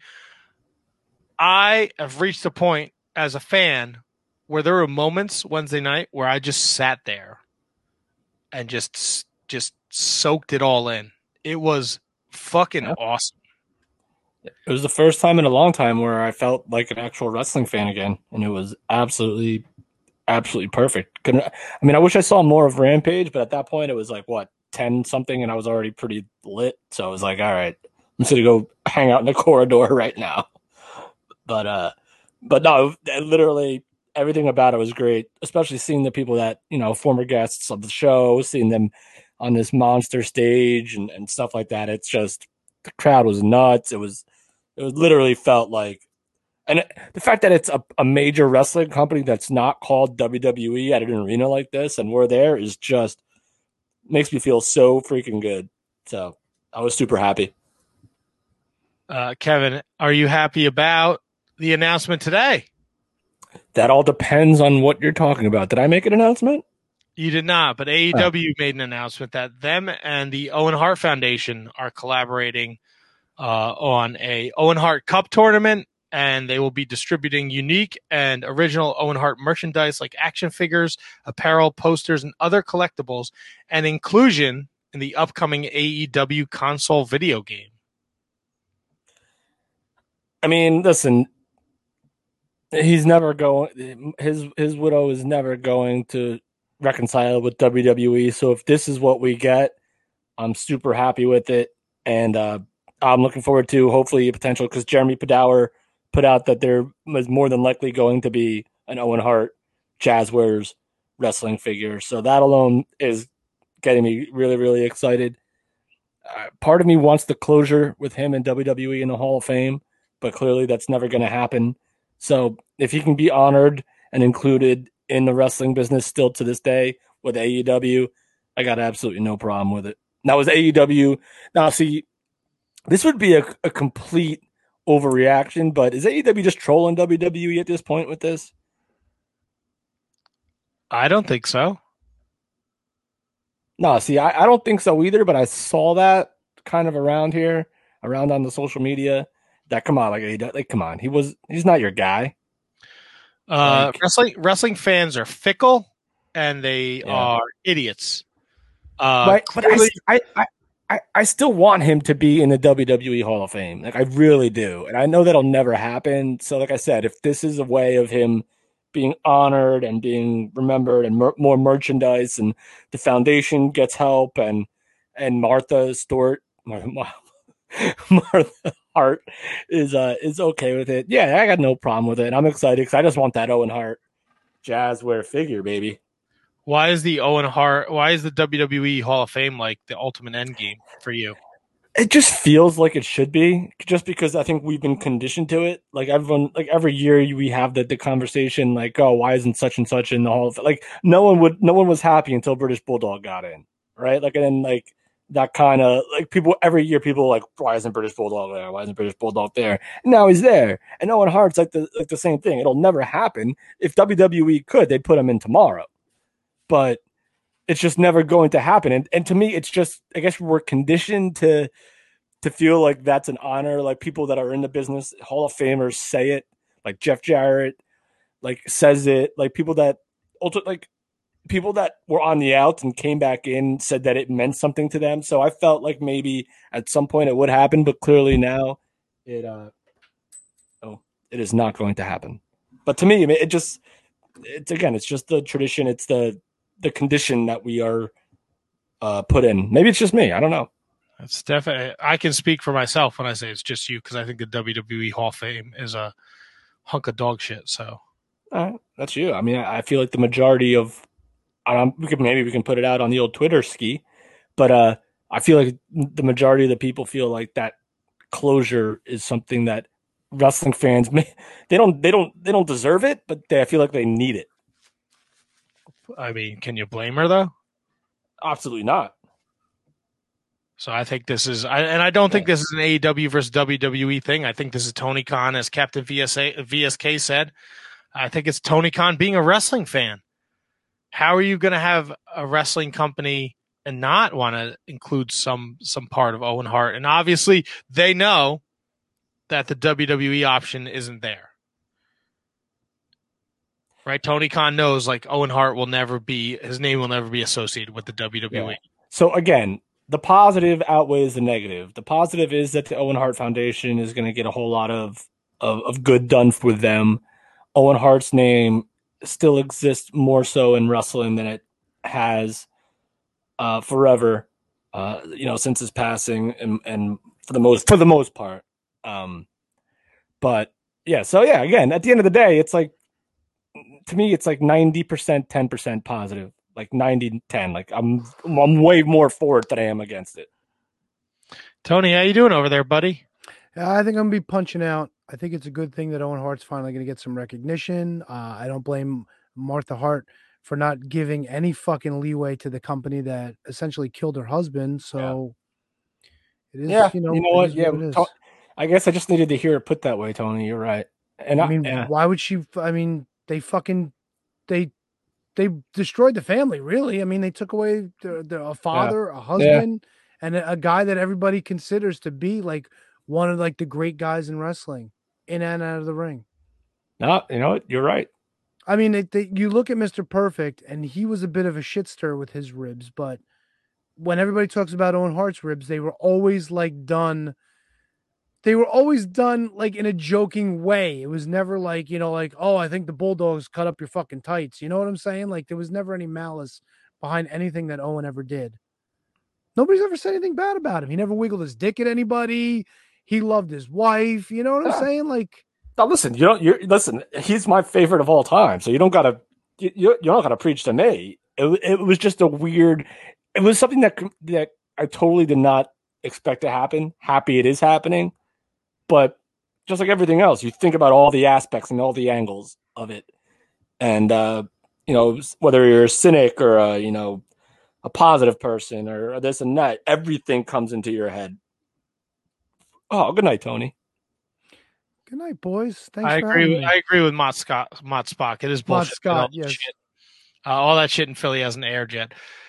Listen, I'm in good with Billy. Court, not so much. I, I'll put in a word for him though. Let's see if we can get Hmm. that done. Please do. Do so. Well, T T Donk I think is leaving us. Go get some rest, T Donk. Will do. Good Uh, night, we'll see. boys. We'll see you next Monday for another rip roaring episode of the Shining Wizards Wrestling Podcast. We're not signing on, Kevin. We still got some things we got to talk about. If you're game, Oh man. all right. So uh, Owen Hart stuff, great news. Kevin, I know you watch NXT 2.0 on Tuesday night. Uh, I I haven't seen it. Uh, I've heard a lot of mixed reviews, uh, and I know you were you were chopping it up there on the uh, the Twitter machine uh, from your your uh, Twitter handle there uh, at Kevin Garifo. You see it right there on the screen. Um, what did you think of this new new rebranding of NXT? All right, so you you just mentioned the term mixed review, and that's kind of what it was for me. It was a lot of people are getting chances, which is good, but it was so far and away so different from the NXT that we've all been again the word conditioned to and expect. So it was definitely bizarre. It was weird. The lights, the the the stage, the stage was actually really cool though. But the lights being on while they while they worked, like uh, it it was definitely definitely different. And I guess that could be considered a good thing or a bad thing. I'm definitely gonna watch it again tomorrow. So I mean, they they've kind of piqued my interest a little bit. So um, like like all right, so we have a new NXT champion in Tommaso Ciampa, which really surprised the heck out of me. And but I feel like that's only to put it on uh Rick uh Steiner or Rex Steiner or Brock Bear Bear Bronson or Bron Breakker or Bron Breakker. Braun. That's uh, he's a Braun. We just got rid of a Braun. We need another Braun. Braun. Why wouldn't he just be fucking Braun Steiner? Or No, I don't know. I mean, why would they capitalize on the Steiner name, man? Eric Bischoff, Er- Eric Bischoff kind of nailed it on his podcast. Um, listen, come on, they protect their trademarks, man. Like I get that, but this is just uh, the names that they think are good are just so freaking stupid. Like you couldn't you couldn't think of anything better than Bron Breakker. It's got to have two Ks. Yeah, two Ks. It's got to be alliteration. It's got to be like it's no, it man, it, it's ridiculous. I'd rather NXT stay the way it was, but clearly that was not in the cards. So, So he he, he debuts. is I guess what it is to coin a terrible phrase. He debuts, interrupts an LA Knight promo, That's and proceeds to beat him in an impromptu match. Yeah, while while LA Knight is in a four way for the world title later that night. Do you think? Do you think Eli Drake is uh is uh is, Regretting is- his decision. I don't want to say regret, but maybe like, eh, you know, maybe some of the other offers that came in, maybe they were. Because I mean, look, the stuff with Cameron Grimes was fantastic in the Million Dollar Man, but now like this just seems like, is this what he is? Is it because he's an older guy? Is it because he's from Impact? Is it because he's not? And then, like, they debuted six new characters on NXT on Tuesday night, which seems like a lot. Excessive. Yeah. Well, I mean, this is it. This is the rebranding. This is this is 2.0. They have like uh the, that brother tag team, which just look. Uh, I guess I think they're called the the, the Creeds. Brutus and Julius Creed. Yeah, Brutus and Julius Creed. Uh, they the debuts. Uh, who else? Who else is on there? Let's see. Let's see. Let's see. There was uh Brooks. Oh, the Jensen. guy. Yeah, I mean, listen, it's it's it's gonna take some getting used to, but like, what in wrestling hasn't? Like, you know, I- like everything everything changes. You're either either roll with it or you don't. It's it's what it is. I know, but I just think, look, I understand that they're changing, but you know, don't you think it should be like a a like a slow changing of the guard? Like, just this seems like you know, like when Bret Hart beat Ric Flair, it was kind of like a changing of the guard. No, no I get. This no, I- just- I, understand that, but they, I, sorry, go ahead. No, it's your you were choppy there, choppy. Yeah, It just apparently like- I can't. Have, God damn it! Go ahead. No, apparently I can't have more than one internet window open at the same time, or else it completely destroys my Wi-Fi. But uh, no, it, I understand the reboot; it happens, and I think I mentioned a, a point on on Twitter where it seemed like the most like complete reset button push since like the WCW era, where Vince Russo and Bischoff came in together, and they just completely restarted everything. And clearly, we all know how that worked out for them. so it, just seemed like a complete, complete reboot. Mandy Rose came in. She has new hair. She looks like the version of Dolph Ziggler when he had that brown hair for a freaking day. Um, Ridge Holland. Ridge Holland's a good talent. I, I like Ridge Holland. The Creed brothers defeated lo- the local competitors. And of course, uh, Tommaso Ciampa uh, is the champ, which I get. Listen, he's a transitional champion. Like, can we both agree on that? Is that what they're going to do? Are they going to put this on Von Wagner? Who's no? They're going to put this on Rickensteiner. You think that you think so? I Yeah, hear no. Vince loves this Von Wagner kid. I didn't hate him either, and I actually thought he may have been the one. That, based on how the night was going, I thought he could have possibly won that night. I, I don't think we got a chance to talk about it. It- it- What's is Samoa Joe just snake bitten? In, ter- in terms of injuries, Yeah. hey, listen, it's a tough business, man. Like, look at a, a football comparison. Look at look at Carson Wentz. Like he just he's, he managed to sprain both his ankles in the game yesterday, and the guy can't guy can't stay on the field. Samoa Joe just seems to not be able to to stay in the ring, at least in the WWE atmosphere. It seems.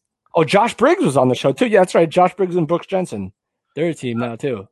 Captain VSK Captain VSK is right. Von Von Wagner is Cal Bloom. He is Wayne Bloom's son.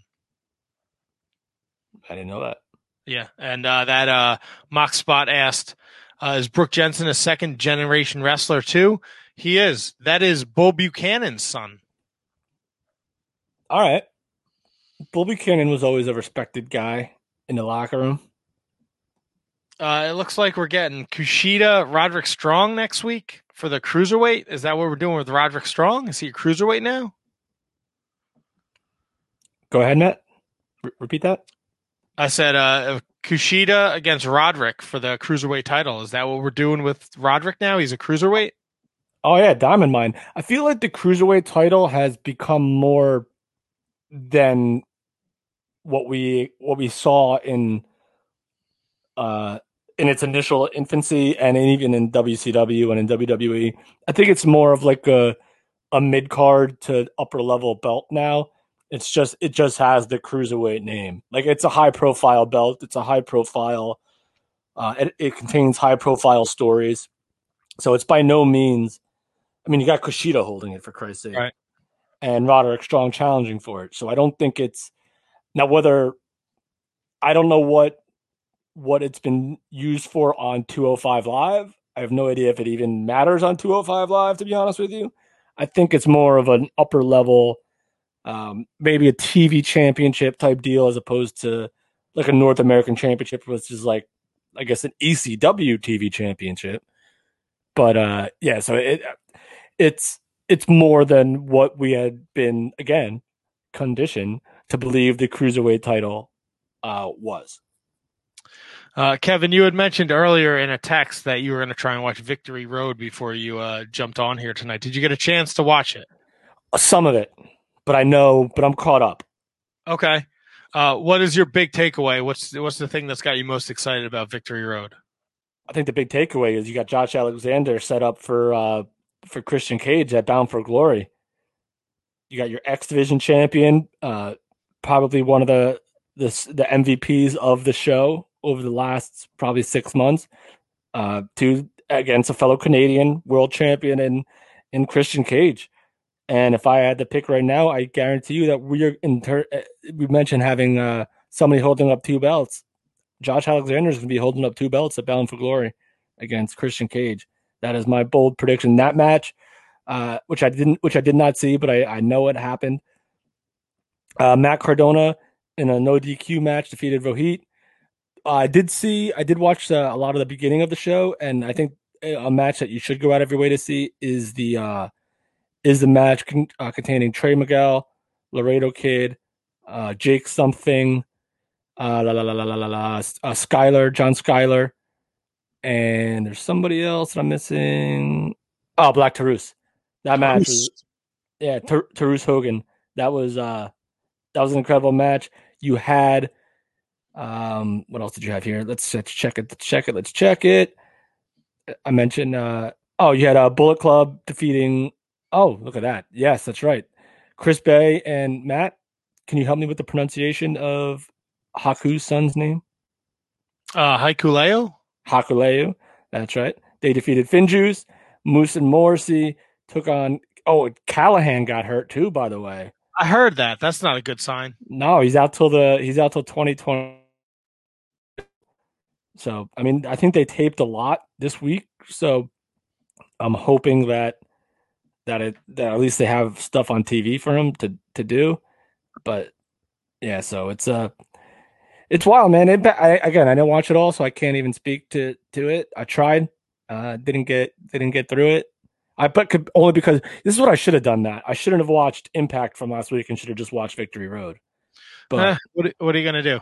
yeah, but uh, I wanted to watch that that ten man tag on uh, Impact with uh, Myers and Moose and Callihan and Ed, Eddie Edwards and Ace Austin.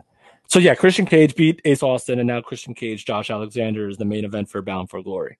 I love that. I love that so hard. I think if you're going to um, kind of find a new face for Impact, we've all been very critical of the Kenny Omega Impact World Title run because it kind of just didn't seem to do anything for Impact. Uh, in my opinion, I don't. Yeah. They were mentioning it on AEW. Uh, yes, he came out with the belt, but no one ever mentioned it. They didn't plug the fucking Impact pay per views where he was defending the title. So I think Christian Cage beating Kenny Omega and now Christian being the champion. I think this is a great passing of the torch. I think Josh Alexander is an excellent, excellent option to be your Impact World Champion, and I don't think anyone deserves it more than him, especially if you're familiar Yeah. with the story. And I think we're I think we're getting towards the end of this this relationship. Like once I think Josh Alexander beats Christian, if he beats Christian, I think once that happens, I think we're going to slowly see this forbidden door not necessarily be closed between AEW and Impact, but like like what else could you do? Right. And what are they doing with fucking Jay White? Like Jay White's not in the fucking G1. He's not in Japan. Like that story seems to have been pushed under the rug, the Jay White Kenny Omega thing. Yeah, and and even like the Jay White Chris Bey stuff has now been transferred over to the guy that you said, who I can't pronounce his name, Hika- Hikaleo. Yeah. Yeah. So, uh, uh, but I also think that I also I wanted to do a top five tonight. I couldn't get the list together in time, but I wanted to do a top five of five guys from AEW or five wrestlers, women or men from AEW that could actually probably benefit from going to Impact. So I'm going to save that. I'm going to put that on the shelf for next week, and I think that'll be a fun list to to put. May have to make it a top ten actually, because there's a lot of people that can probably benefit from some more stuff in Nah, man, you gotta. It's if it's top five, you gotta keep it top five, Kevin. You can't keep extending your lists. It's got to be difficult. All right, all right, that's fine.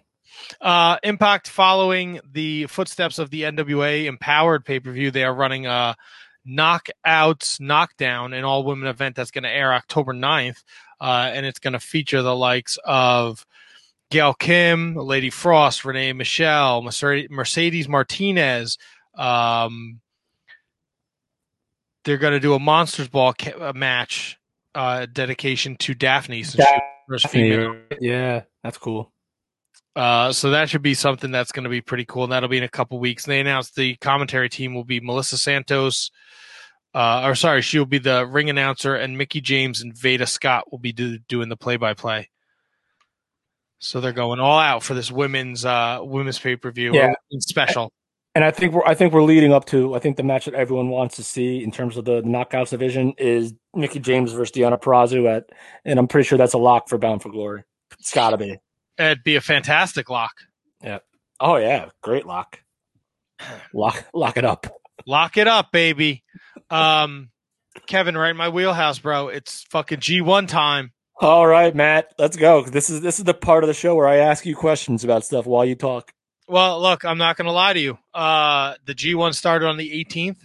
They're only two days in. I watched everything but the main event of night one of uh, Block A.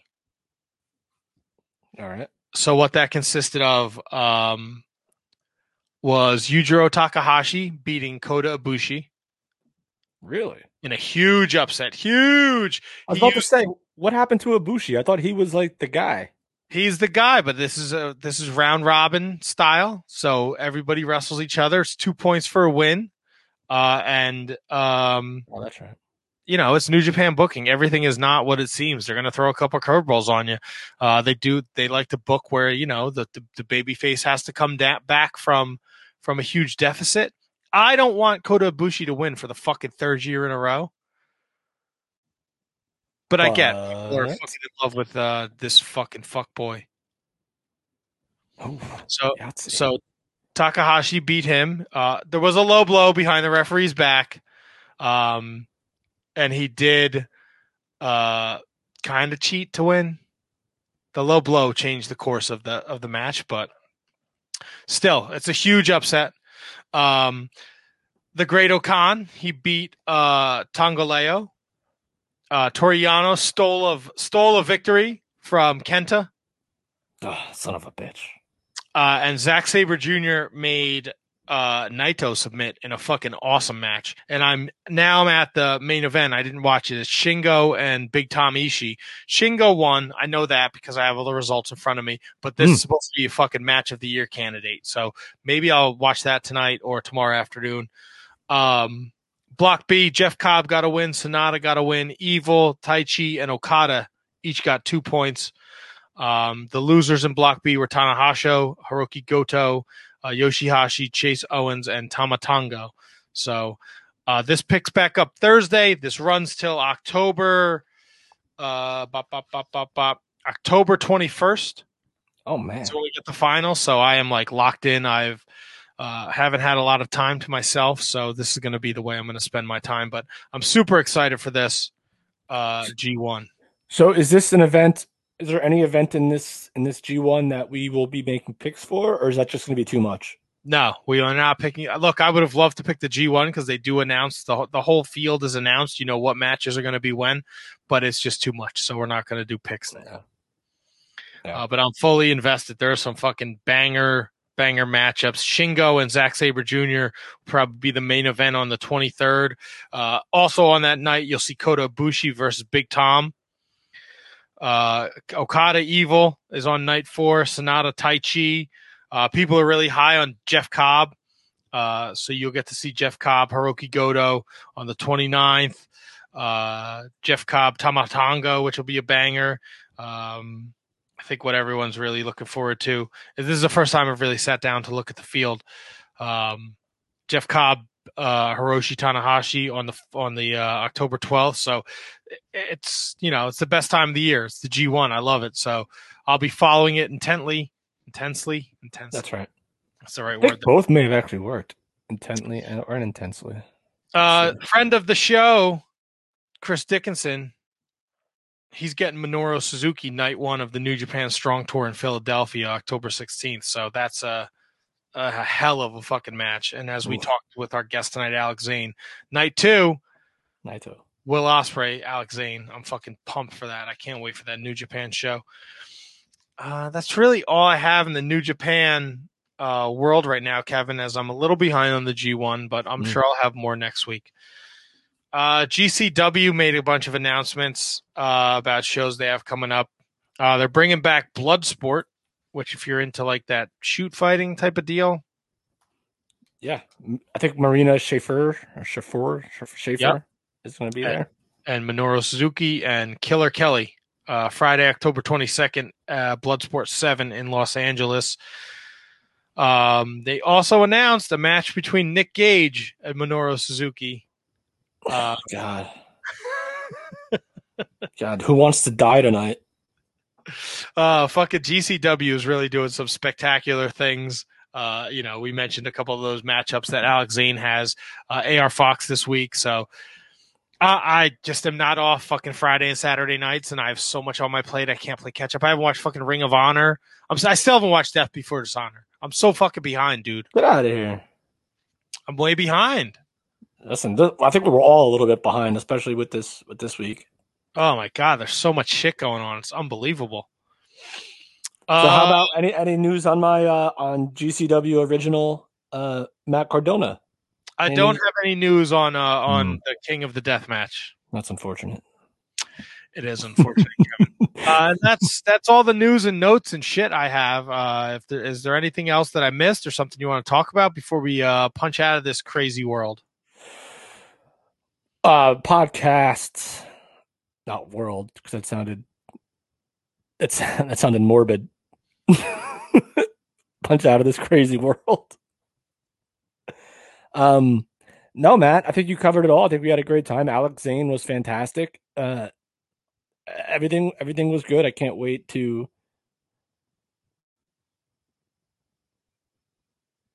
Sorry, I'm just reading the comments. Sorry. Anyway, no, Matt, it's gonna be great. Um, I can't wait to do this again next week. Uh, looks like uh, Captain VSK says Cardona seems to be after Effy now. Oh, you know what? I did see something about that. I did see something about that. They have a nice little Twitter beef going on. Interesting. I'll have to keep my keep my eyes on that.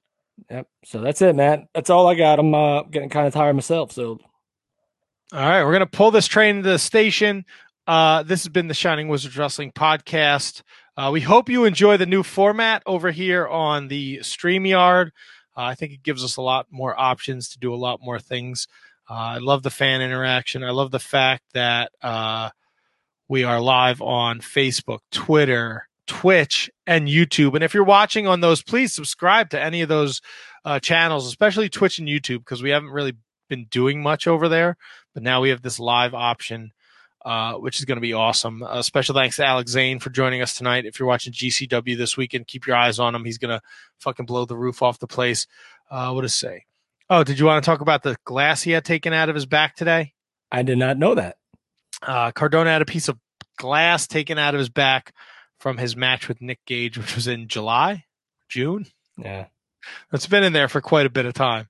that's Um, scary. Uh, I think I might have a guest lined up for next week, but I don't want to make any announcements, and I need to reconfirm with our guest for October fourth. Uh, he may be, um, teaser here. He may be the new MLW World Champion when he joins us. All right, I'm listening. You're listening. You haven't figured it out yet. Ooh.